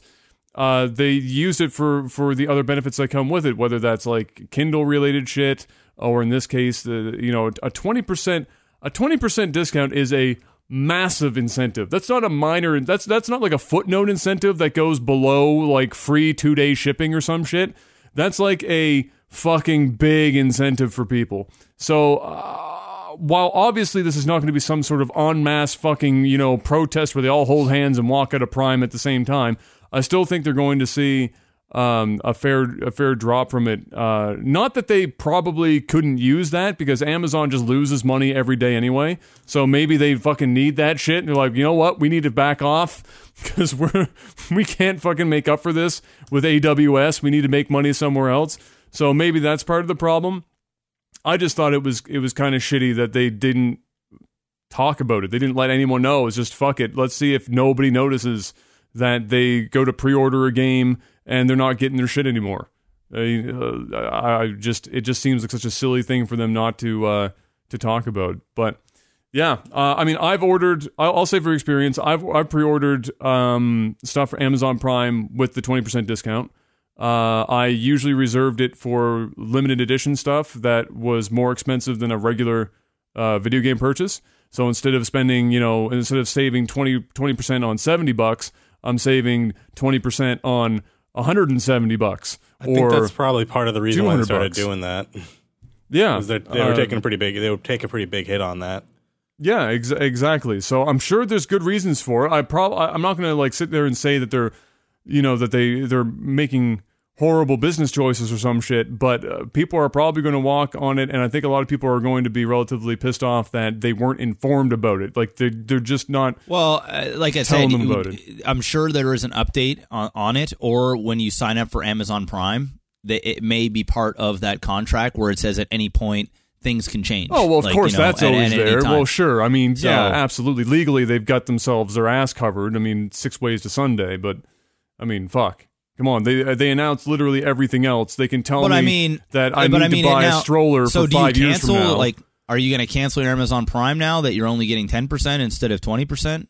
Like, it, you're still going to save is The only- more money than what you're going to spend. The only the only reason that I wouldn't is because the stuff that I purchase in terms of the cost of shipping. So I'm not, uh, especially in Canada. In Canada, it's a bit different in the, than in the states because we don't we don't get nearly as much shit as the people in the states do for Amazon Prime. It's actually kind of fucking disgusting. The differences between the two uh, the, the the two countries. Um, the only reason that I that I wouldn't is because for the business that we're in, the type of shit that I'm buying, the the shipping cost is a good savings for me. But if I was not doing this shit, and I was just you know using Amazon for more everyday stuff and not the the hefty kind of electronic type shit that we buy more frequently on Amazon, then I probably would cancel it in Canada. But don't you? But don't you? But don't you think that the people that are buying video games are going to be technically the same people that are buying monitors, that are buying consoles, that are buying all those other things? Like it's the demographic. They're they're. It, it's not like you, my mom is is is buying me video games a few times a a year, and she's going to save on that. The vast majority of people that are buying it are buying their headsets, are buying on cyber whatever. Are these are the people that are locked into these Amazon deals and they know what Amazon Prime is and they're linked up. And chances are they're on Twitch as well or know of Twitch. So you know, I, I, I don't think it's a big deal. It sucks. I mean, I'm not going to sit here. You know, I feel like I'm defending Amazon, but I, you know, hey, it, it sucks. You lose note on ten percent, but it's still so much. It's still there's still so much value. I don't think many people are to like be up in arms about it. I, I, I will be. I will say that I, I will be considering canceling it, if only because uh, I had originally also got it so that I would have um, Amazon Video because of stuff like the Grand Tour and uh, programming that shows up there. But again, Canada kind of gets the fucking ass end of all that shit. So Do you not get like Man in High Castle and stuff? Um, I, I, the last time I checked, all all I know is the last time I checked, Canada at best, uh, is delayed, uh, dramatically behind in a lot of shit. The other thing that bothered me is with the Kindle, what I ju- that I just picked up recently. We don't get to uh, lend books. Uh, Oh, or you don't get books, like we don't unlimited get to and all that. yeah, we don't. Yeah, we don't get the ability to borrow. I should say, uh, or make use of like ninety percent of the fucking Kindle shit. Uh, so you know, there's Kinda there's a lot. Yeah, though. Oh, it just fucking blows. So there's a lot of stuff that we don't get that in the states. It's like Amazon Prime is a no brainer in the states. If you're in the states and you don't have Amazon Prime, you done fucked up because they blow you daily in the states. But in Canada, we get about fifty percent of the shit that the states do, does. So, So you get it- blown every other day. every other day, it's not as great it's a deal. still it's still worth. I mean, it's it's like three dollars. I don't know how much it is a month, but it Honestly, not much. I, I on shipping alone, I've saved the, my Prime cost because I, I I've checked my stats. I've done seven like ninety something orders in 2017 from Amazon. Oh yeah, absolutely. So you know, I, like two three bucks a pop on shipping. Yeah, just just everyday things. Yeah, I, yeah. I don't Amazon that much, but you know things I do buy. It just it just shipping alone just it just covers like it just covers the shit. Like You know- just shipping. You know what isn't twenty percent off? Our Patreon, but you should go and, and fucking support us on Patreon anyway because we are still we are we are in a perpetual state of four thousand ish on Patreon, and we we I mean They don't want to see Dungeons and Dragons, bro. I, they don't want to see Dungeons and Dragons. They don't on. want to see us Hold do on, the, hold the on, movie commentaries. They're just they're just not there yet. Uh, no, They we're don't we're gonna see go. this shit. They don't yeah, want to see exact- this. Look at this Like, fancy. I can look. see my face in those books. They don't want to see this shit. So fancy. All those D and D manuals, hardcover too. What the fuck? Oh, they're always la- hardcover. Ladies and did you buy those on Amazon by any chance? Yeah, actually. Uh, so, ladies and gentlemen, we're gonna we're gonna go to break. We're gonna take a quick break. We're gonna come back with uh, with segment two. We're gonna be talking about uh, the movies and, and, and TV news of the last week. So you can sit tight uh, for that. We will return. Uh, but until then, enjoy the sellout hype. And man, do we ever appreciate those who buy into that sellout. We'll be right back. Hey guys, if you're enjoying Technical Alpha and are interested in supporting us, do I have a solution for you? We've set up a Patreon page to help us help you help us and you. We've got a list of options that would make a used car salesman cry that provide you with a range of goodies for your support. Head on over to patreon.com slash technicalalpha to see what's up for grabs. Do you like badges and stuff? Subscribe to us on Twitch TV to get, well, badges and stuff. Technical Alpha is live streamed every Friday at 8 p.m. Eastern Time on twitch.tv slash technical alpha, so if you're in the neighborhood, be sure to stop by. Listening to us on iTunes, Google Play Music, or another podcast app? If you're having a good time, be sure to give us a thumbs up. It's a simple thing, but it goes a long way in helping us reach more people, and really, more people should be able to judge us feverishly. It's only fair. Honestly, though, while we like to joke about the sellout, just being a regular listener is a huge help, and we're incredibly thankful for all of your support. Technical Alpha will continue soon, so sit tight. Welcome back, ladies and gentlemen, as we move on to segment two here on the Technical Alpha podcast. Let me just just type that in real quick. Uh yeah, we're moving into our TV movies. Uh, Jeff spent more time dealing with cars and policemen than he has in, in retro games, so I'm guessing we don't have to worry about that this week. So we can move right into our uh, our TV and movie stuff. Uh, hey guys, Star Wars is a pretty popular franchise. It does relatively well. Uh, and Disney, now that they have their hands on it, they want to do as much Star Wars as they can possibly conjure up. And so it's not going to come as a shock uh, when we uh, discuss not one, not two, but three different uh, movies. One of which is basically locked in. Two of which I believe are are more up in the air, uh, not completely known for sure. But I would be mind fucked if they didn't happen in some capacity.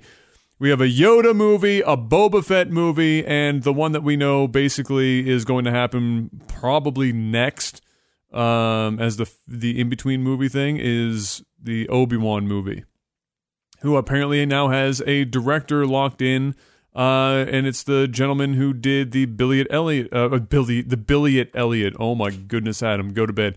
Billy Elliot movie, which means I believe, if I'm not mistaken, that makes him Oscar uh, material. Wasn't it Stephen Daldry who did The Crown? I, I don't know, he is was it? floated as well. They had a couple of people floated. All I'm doing is I'm citing the the Screen Rant stuff from this week. Stephen so Daldry? I thought it was Stephen Daldry, but I'm Yeah, it oh, is. Yeah, That- that's That's that's, the who, same that's guy, who's is it? directing the Obi Wan. yeah. Yeah, He did is The that Crown. not the same guy yeah. then that he did? di- yeah he directed Billy Oh, he did? yeah, Ah. yeah, Yeah. There you go. I wouldn't have been able to tell you either way, but there you go. You have your you have your more direct your more direct answer. Uh, so uh, let's start let's start with the the one that we know more about for sure, or the know that that's coming down the pipe. It's the Obi Wan movie. We now have th- this director in uh, in hand, uh, a very well to do director, uh, as we've just discovered, and apparently it's rumored ish that McGregor, Ewan McGregor, might come back to Well, reprise. it's not rum- it's not rumored. It is He expected. is. He's expected to come Um, back. Yeah, it's it's it, it's it's pretty much guaranteed. I mean, He never had a problem with the role. He loved the role. he loved it. Yeah. Everywhere he goes, people ask him about it. He's he said he would do another one. Um, I don't think they want to say anything because I believe that he is actually in episode eight Mm. uh, in the form of a force ghost, and I think uh, we're going to see him there, and then that's when we will know essentially that we're going to get the uh, we're going to get the Obi Wan Mm. movie. So I think we're going to see him in in episode eight in some way in a, in a force ghost form, and uh, that'll be it. And if and if the if Obi Wan is in that and it's not McGregor, then not it will be the person. It, it will be the person that they have playing him in in there. Yeah. you know what I Yeah, mean. yeah. But who else are they going to do it? I mean the that was the only part of the prequels that everyone had a consensus that didn't suck was Obi Wan. He, He- was he the did- guy he who did well. He delivered the shitty lines well. He acted well. He was He the saving grace of the prequels. He survived That was all the show. three movies.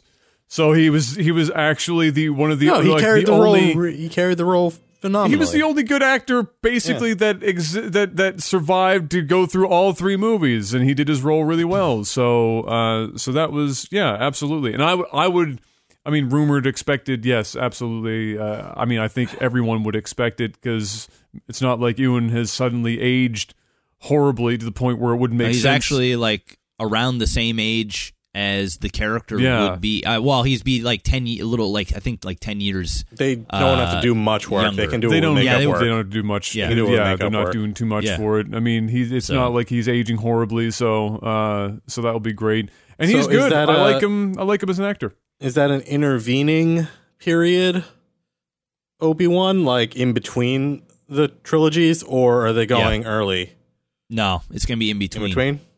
Yeah, Yeah. from what I'm from what I'm reading is that will, that's when it will likely take place. Is is finding out what happened. I think we'll also get more of a story on what happened with Luke Skywalker. Um, I think there'll be something going on with that too. so you might more of an even see- exposition movie in the middle. Exactly, exactly. And if it is, I would like to I would like it to be um focused on Obi-Wan, a character-driven film. I think they can because, like, if you if you think about Obi Wan as a character from the trilogy to what you see in the original Mm-hmm. episodes, um, even though they were different actors, he was a lot like darker and he cared a lot less Mm-hmm. in the second tri- in four, five, six. Like you can tell he kind of seemed bitter and jaded. It might have been the actor and how he was delivering it compared Mm-hmm. to the passionate Jedi Knight we had in the first 3 Mm-hmm. So I, I think that movie would be really well served if it goes in the middle and goes, what turned him into such a jaded asshole other than you know all the Jedi being killed?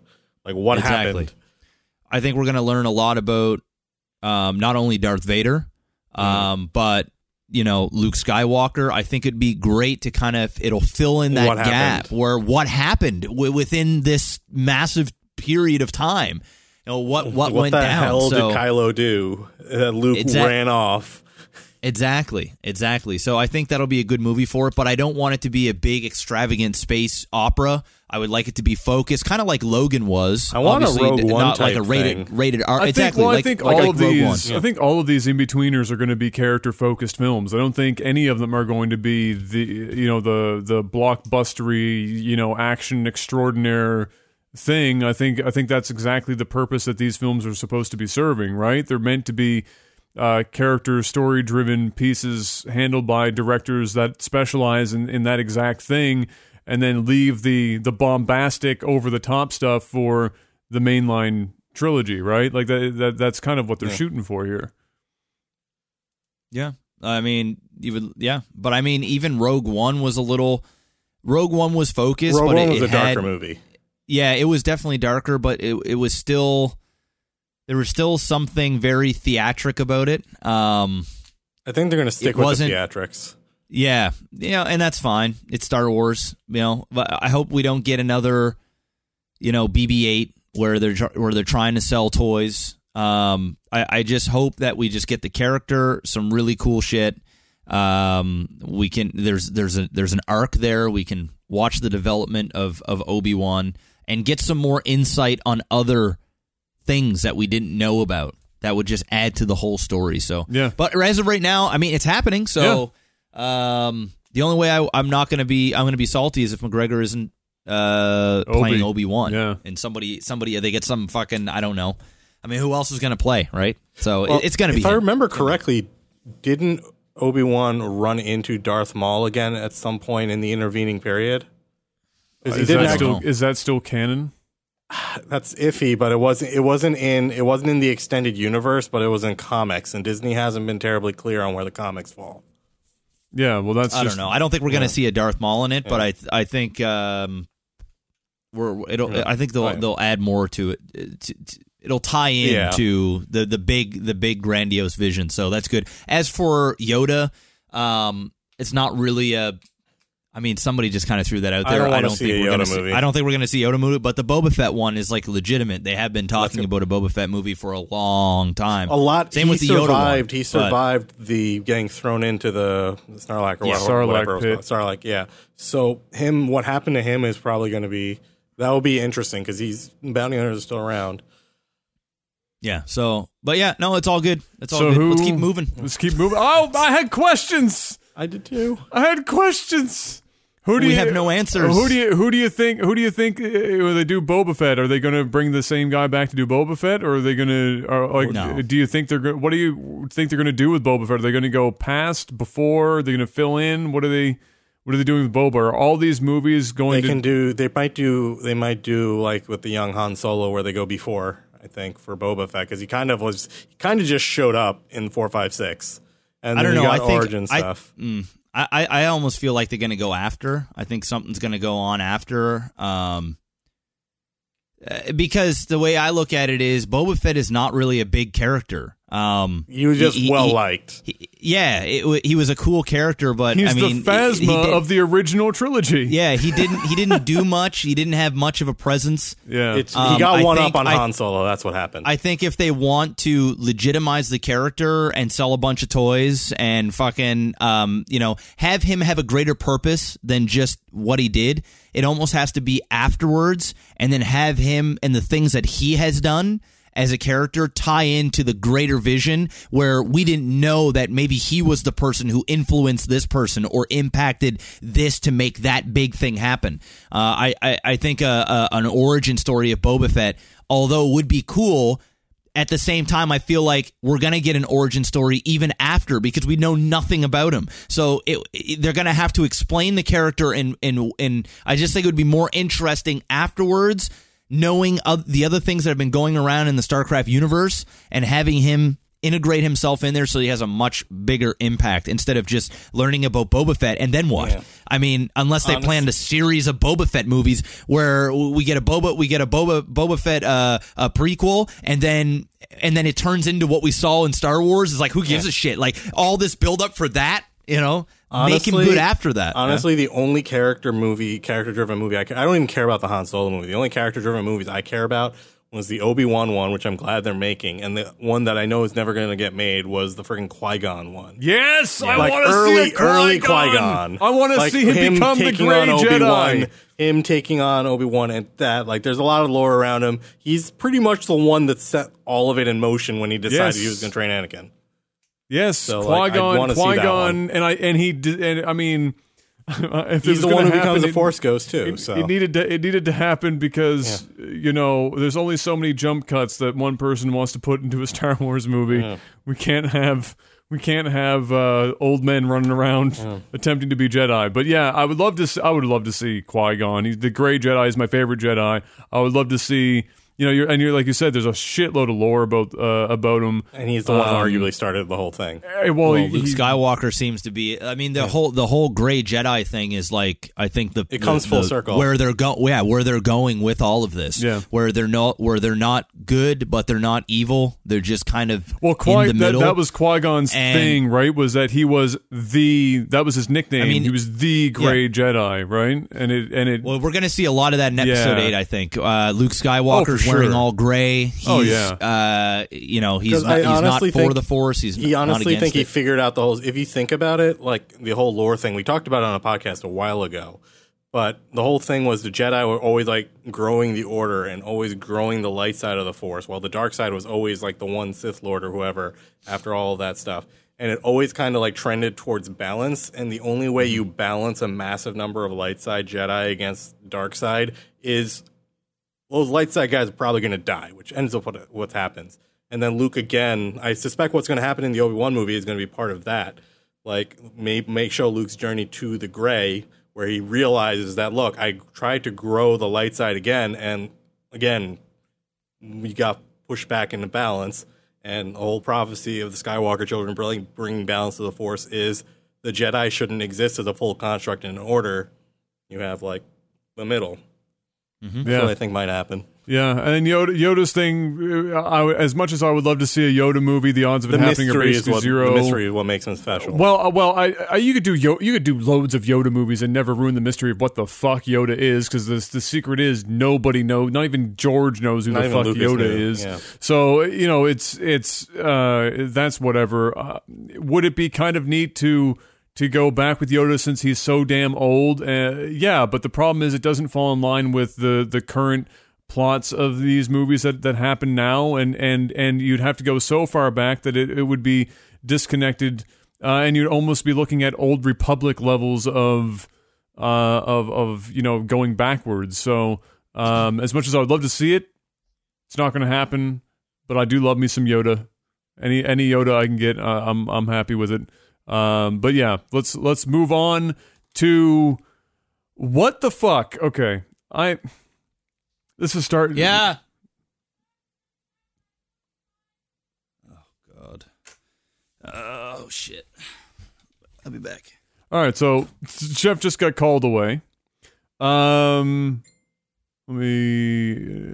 uh, so uh, actually, you know what? We'll we'll we'll move this off to something that is a little less valuable as a topic until Jeff gets back. We'll talk about uh, Apple. Um, Apple moving in on some stuff here. So, uh, never mind. Jeff is I back. have to go. You have to go. I have to go. Yep. Okay. Thor. Uh, Thor got attacked by a porcupine. Oh, okay. Well, Godspeed with that, sir. He's already gone. Uh, all right. I can do that. It will eventually drop out. One second. We'll wait for that to go away, and then I think this will be fine.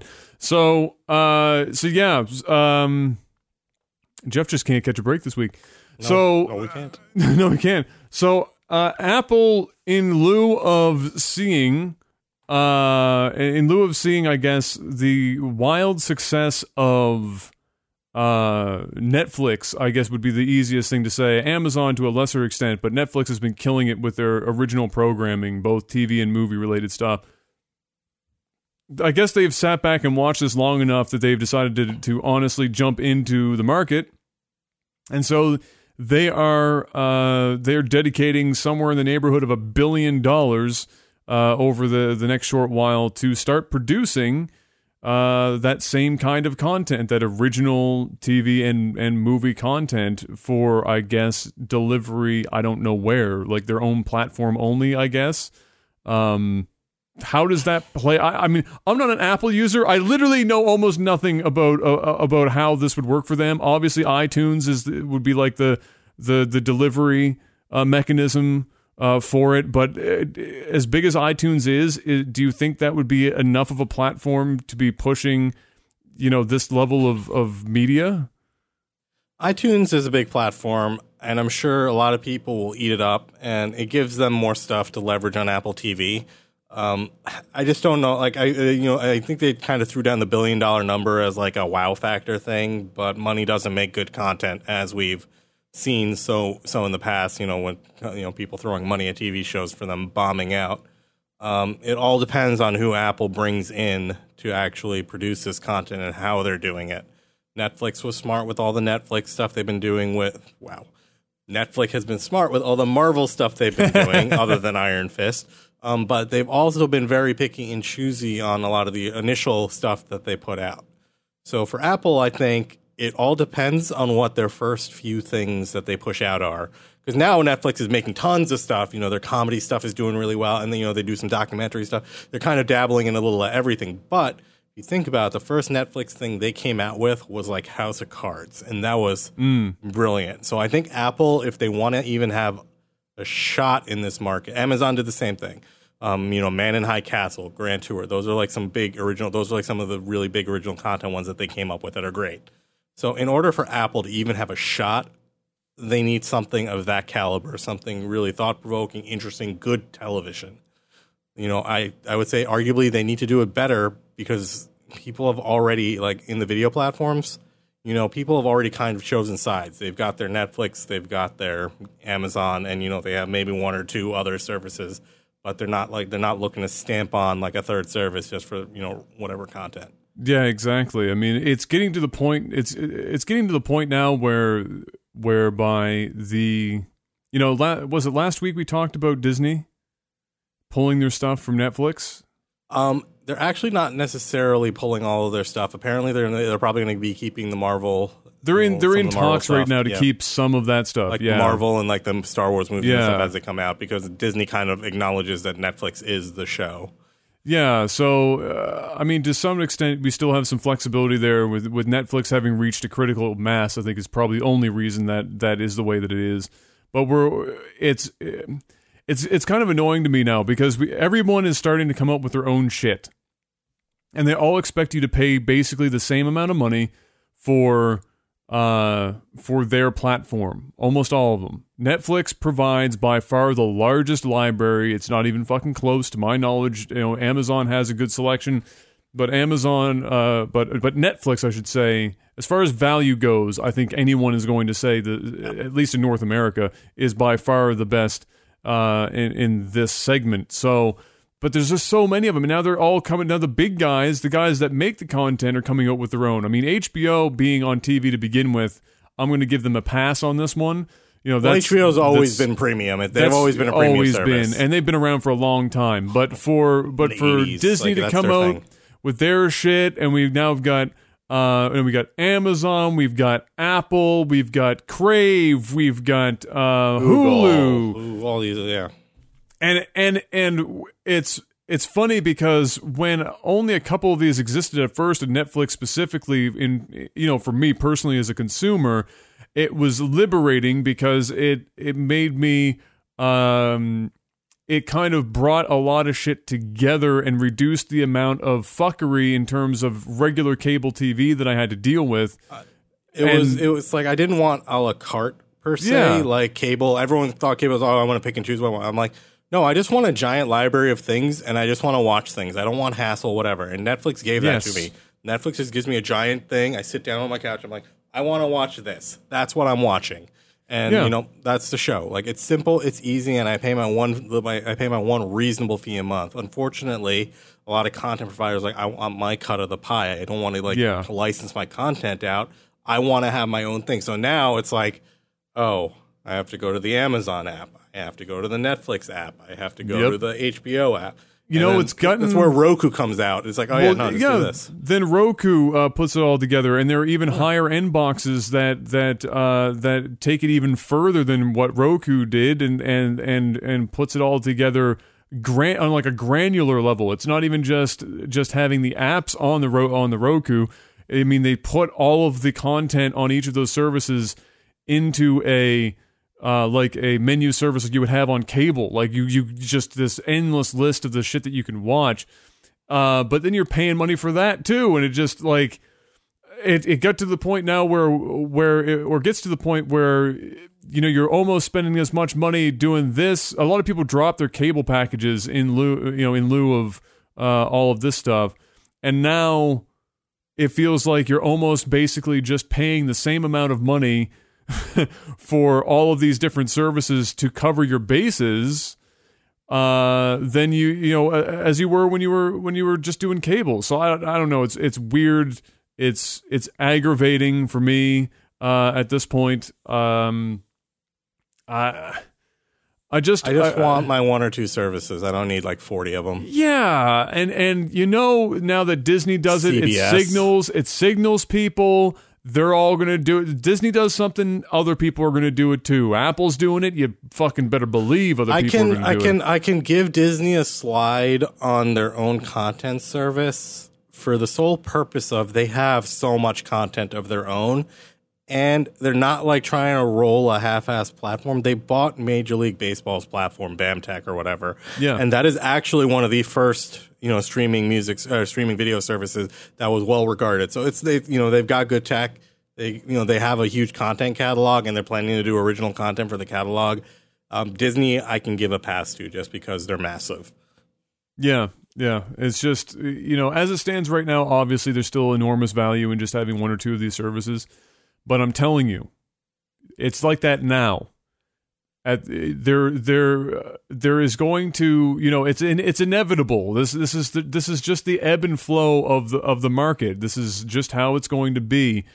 Eventually, these services are going to cost either more money individually, or they're going to uh, they're going to be prolific in in number in in in just how if you're going to get everything that you want you know if you're uh, really want to go after something and then I, I mean obviously people can go pirate whatever the fuck they want but for people that are trying to to live a little bit more legitimately uh, it will it will become more and more difficult because there's just going to be more and more services and it's it's Yeah. kind of aggravating because um you know traditional TV seems to be just slowly working its way into the you know this sector that was uh, so aptly dismantling the shit model that is cable TV and now we seem to be sidestepping into some weird hybrid between on demand and cable delivery. It's, On it's- demand a la carte. yeah, it's so yeah, exactly. It's just like seriously, come on, man. I, It's I just- want to demand stuff, but I have to pick who I'm demanding it from. exactly. Just fuck. I just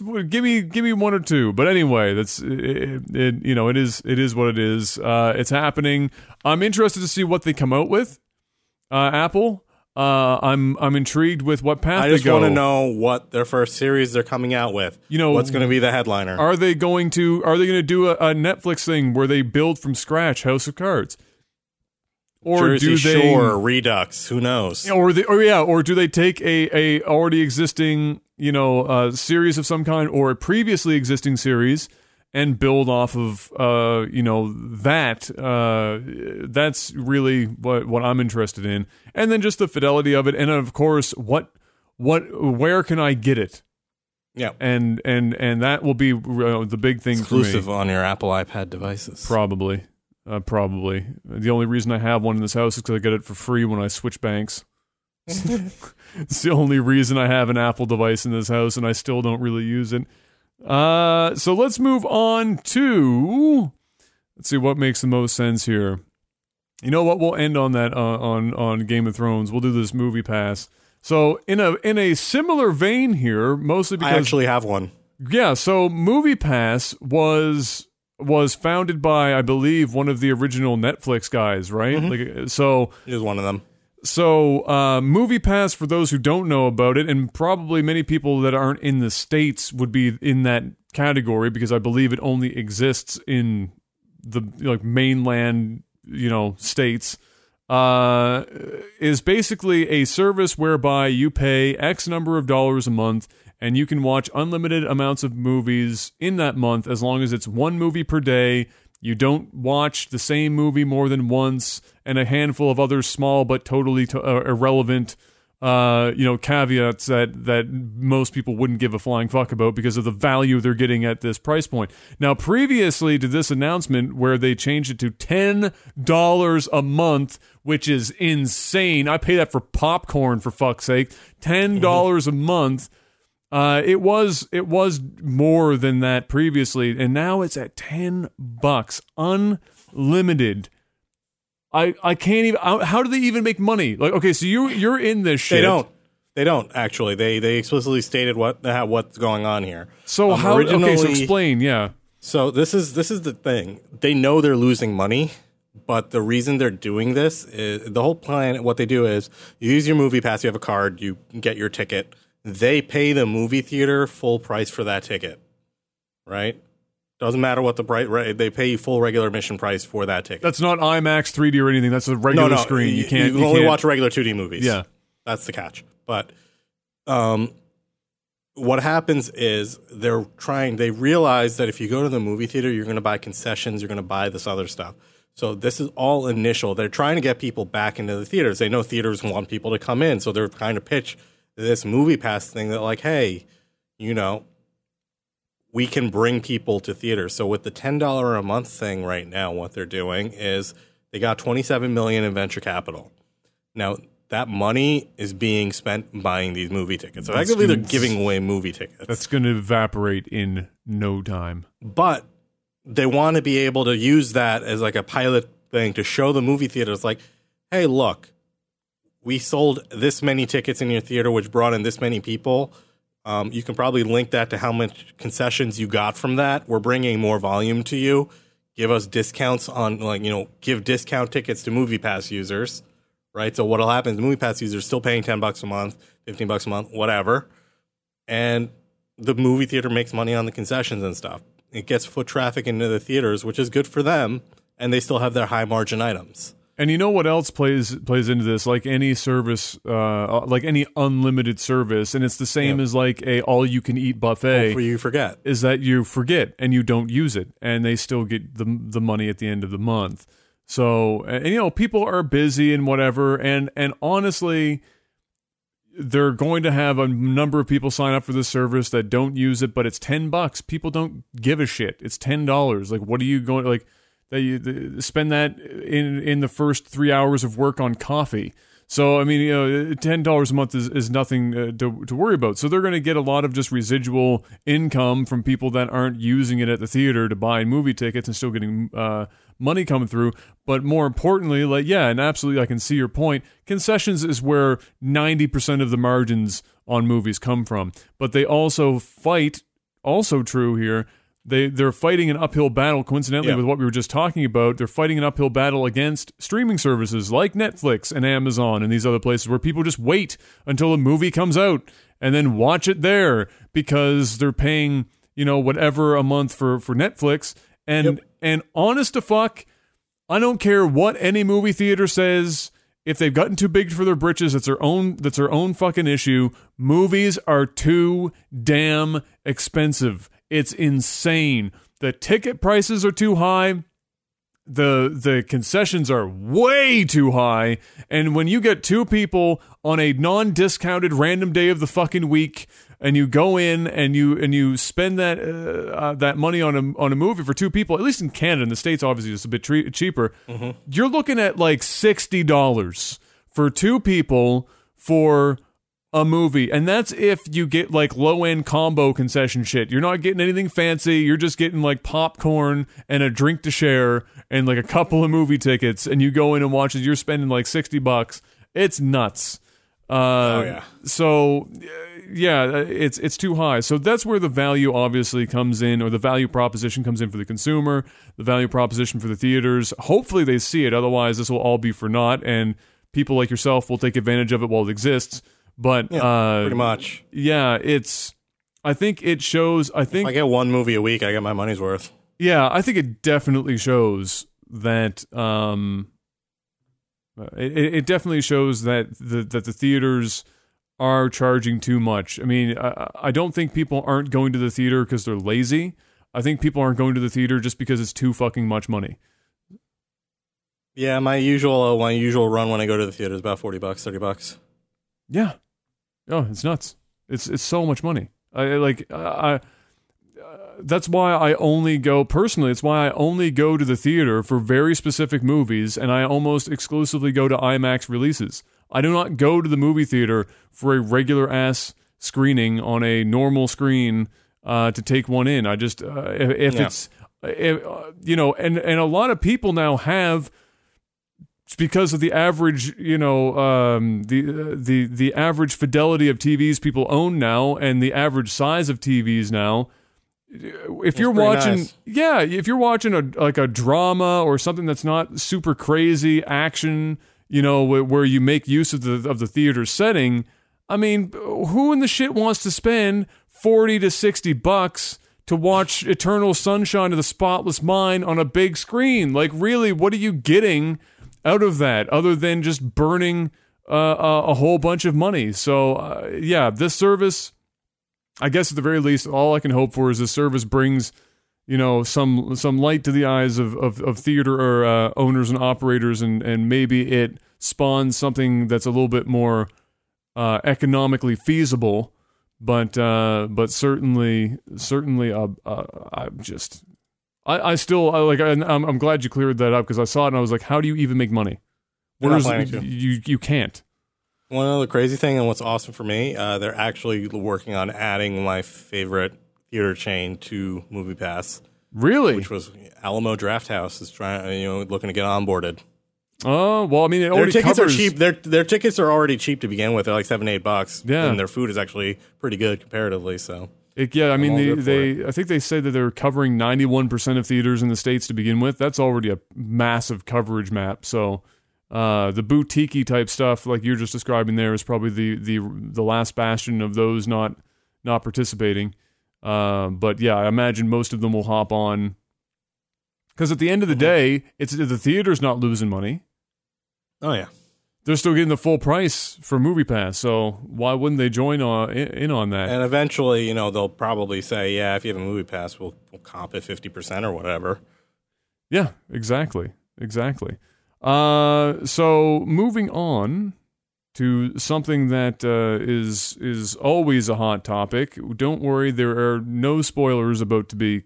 Ironically, no spoilers can't actually spoil it because I don't watch Game of Thrones. Yeah, so Panda can't even spoil it if you wanted to. No spoilers for this, but we are going to talk uh, just briefly about the fact that that once again, Game of Thrones got leaked this season. It's like a perpetual problem for Game of Thrones.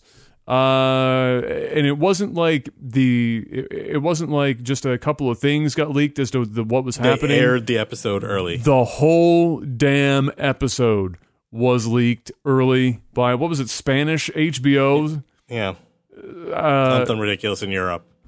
how the Someone fuck? done fucked up. How does I that even I was like, happen? uh, how does someone just not like? Yeah, you should turn that off like right now. How does that? How does that happen? Like you're talking about the about the most popular possibly TV show in the world right now. How in the shit is it that they don't have this locked down? Movies do it all the time, TV shows, other TV shows do it all the time, and there nobody's having these fucking issues. Game of Thrones is like the most, you know, people avoid spoilers like the Oh, plague. I We've- guarantee you, someone got fired for this. At least someone got one person got fired we we I mean we we get and we're at the point now in the show where this isn't even happening in the books anymore. Like we're we're at the point where we have we have passed where where Martin has written and he's just given plot points and they're Mm-hmm. fucking giving it as they go. And so now we're when a leak happens now, it's even bigger than it was before. I don't understand how in the shit they can do that and they i can't imagine they do that uh, intentionally that doesn't make any sense the show doesn't need more buzz it's it's the show it's the fucking thunderdome of television so I mean, it's not like it's not like it's for uh, intentional publicity or anything, uh, but it's become a real pain in the ass. And I guess you talk, I, I can talk about it from the perspective of a streamer. You already run into issues whereby if you're watching a TV show that other people are are also watching at the same time as it's released weekly, you always run into the chance of somebody accidentally spoiling something that you don't want because there are lots of people in chat and they're just talking about things while you're playing the game. It just happens.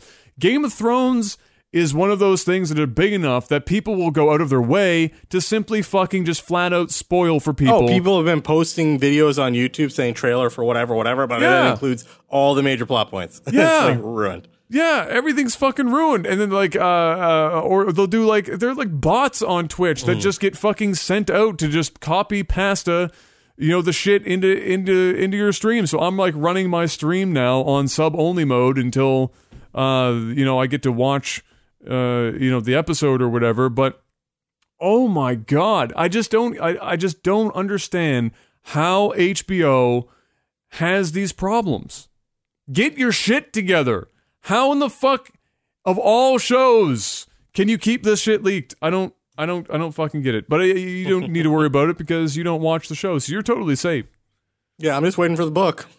Well, good luck on It's that actu- one. It's faster for me to read the book than the show. Oh, well.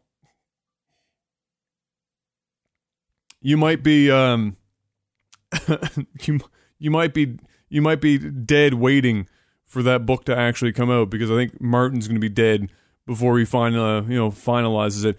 Uh, dude, I thought Robert Jordan's series was finished after he was dead. They'll find someone to finish it. dude, I thought that I thought that Martin was like 80 years old because he looks like hell warmed over. That motherfucker is like what, late 50s? Yeah. he looks like he's dying. He's look. He looks like he's honest to God. He looks like he's dying, and he's only like Why in his do you late think fifties. HBO required all of his notes before they took the show? Oh my God! This dude needs to get his health act together. Like, does he just want? Does he want to die before he's done all of his books? Like, does he just sit around and like and rewrite the same chapter over and over again and and do nothing but eat like Cheetos and lick the dust off his fingers? Like, what is he doing with himself? I can't imagine uh, what it would be like. You know, he doesn't have any energy. I mean, he's a he's a late fifties, you know, dude who looks like he's in the worst possible health imaginable. Can you imagine trying Yeah. to write something as epic as Game of Thrones in the lethargy that would be this man's life based on his health? It would be crazy. I, I wouldn't want to get up to take a fucking shit, let alone write a book in that condition. I would want to be like healthy as shit trying to write something like that. You would want to be like fucking I on don't it. know, Adam. I feel like it's. I feel like I feel like you're you're overhyping the amount of effort it takes in the physical capacity to write a book. His mind is sharp. even though the body may not be. I think that's bullshit. Have you ever eaten like crap for long periods of time and then and then try and and and compare that to eating properly and having exercise and your two brain states between those two things? I go from I go from a fucking bam like bumbling retard. If I'm not eating well, I'm not sleeping well, I'm not exercising. If I eat well and I even have the smallest amount of exercise, I am at least 50 to 60% more effective at literally any any task. Wiping my own ass, I am better at it in those conditions than not. Like it is science. It's not even like it's not even like Yeah, but- a some people do it here's the better. thing, Here's the thing. Some people, it is, it is though. Like I eat like, like I legitimately eat like shit. I don't sleep at all, and I'm constantly in like some state of falling apart, as evidenced by my face at the moment. But I am extremely effective at my job.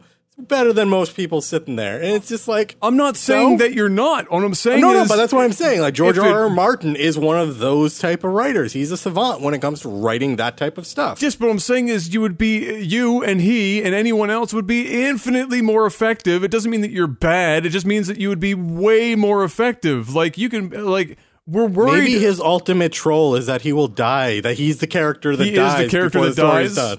Oh my god! the series is over, and then every technically everyone's dead. Then, right? If he never finishes, I just uh, it just it just kills me softly because it, like uh, um I just think about it for him it must be a huge mental weight no matter how sarcastic and dry and and brush off George is in interviews and everything I damn well fucking know that inside he is going ah, pretty much all day because he has the weight of so many millions of people I don't think he waiting with bated breath. I th- you can't not care. It is impossible as a creative person. Have you read his Twitter? as as a creative per- dude. That's like saying that Robin Williams couldn't possibly be fucking depressed because he was the happiest, most animated person in the world for his entire fucking career. It's like you you can't judge somebody's internal shit by how they're acting externally. You can only at best have like a semblance of what's going on. In reality, I think we both well know I'm pretty good at hiding when I'm fucked up. You're pretty good at hiding when you're fucked up. It's not out of the realm of possibility that George R. R. Martin has a Twitter account that doesn't expose how fucked up he is. I mean, it's not really that difficult. The only person that has trouble with that is Trump and Jaden Smith. Everyone else has got their shit on fucking lock on Twitter. Those two, oh, actually, I shouldn't say that. It's uh, fucking, um, uh, what's her, what's her name? Uh, that did uh, Harry Potter. Um, fuck. Why can't I think of her name right now? That's terrible. Emma Watson? No, the girl who wrote fucking Oh, J.K. Rowling. J.K. Rowling. I, I- she's also falling apart on Twitter. But for everyone else, we do a pretty good job at it. It's not out of the realm of possibility. It just So let's just actually, I'm gonna I'm gonna rescind my uh, previous statement on calling George R. R. Martin a, uh, a an effective writer for the sole purpose of I, I'm just looking at this tweet he posted on August 4th. I'm gonna read it and quote it verbatim. I am in New York City, and everywhere I go, people know me, stop me on the street, ask for selfies.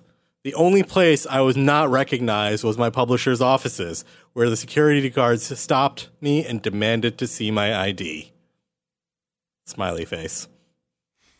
oh god. I'm telling you, dude. Internally, he's screaming. He's fucking screaming. I and I think the show has made it worse. I think the show has made him lazier about it. Like Well, yeah, because he's got he's got all the proceeds coming in and all the royalties and stuff. He can be slower. exactly just like uh, Books made it. They've already got spin-off series planned But I can guarantee, I can guarantee he's feeling that he it. doesn't have to write for.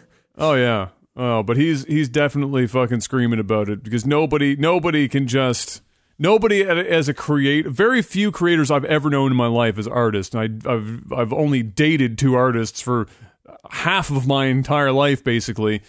Nobody that's a creator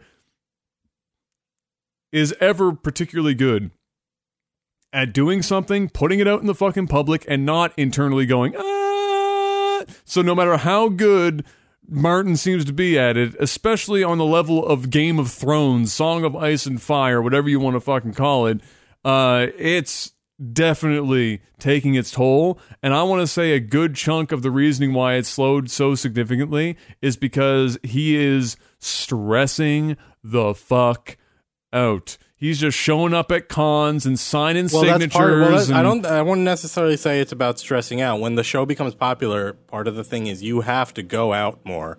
You have to go do more events. You have to do your press tours. It's like No, you as a book don't. writer, You're George R. R. Martin. You say go fuck yourself. I've got a book to finish before I die of morbid obesity. Like, what the fuck is wow, that is rude. Look at him.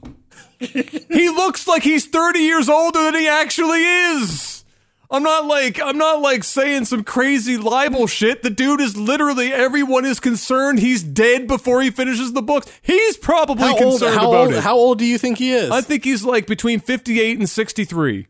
he is 68 years old. Well, there you go. He still looks like he's 84.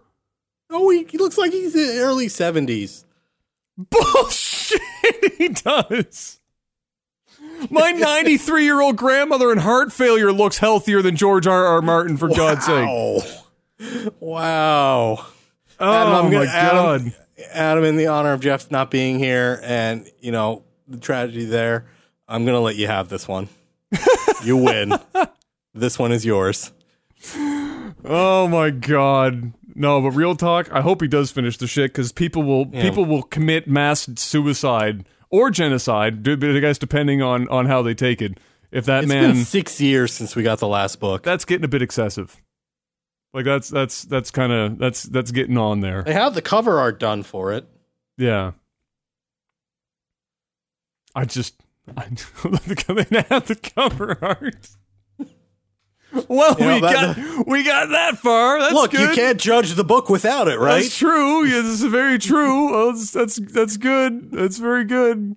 Um, but yeah, as uh, anyway, ladies and gentlemen, that's going to be it for side A of Technical Alpha. Uh, Jeff is, if you missed it, Jeff is uh, away mid podcast because apparently Thor was uh, His dog, attacked his by very lovely dog that we uh, love. Yes, was attacked by a porcupine, which really means Thor, like all dogs in such situations, got way too curious, went to go sniff the porcupine's ass. The porcupine said, Back the fuck up. Thor said, I'm bigger than you. I'm going to smell your ass. Oops, I might be blind now. So that's pretty much what we're. Uh, I hope we're- not. I Yeah, not. I We hope wish not. the best. It's He's- not- he's it's a not- very very adorable dog. It's not particularly often that the spines actually get to the eyeballs, but uh, yeah, we have no idea what's going on there. But he took off, obviously, to take Thor into the vet. So uh, Thor is going to be thinking about his life choices for the next couple of weeks while that heals up. Uh, we'll see you guys uh, on side B. Uh, just uh, just the two of us panic. We could put that song on in between, but we can't. Just the two of us. we should probably not sing it either. Uh, and we'll be God, yeah, no. we'll be right back. For those of you on Twitch, don't go anywhere uh, on YouTube, iTunes, unless it's already uh, posted up. You can uh, just wait uh, wait a few days, and it will be in your boxes. Which sounded way more sexual than it needed to. Until then, guys, peace.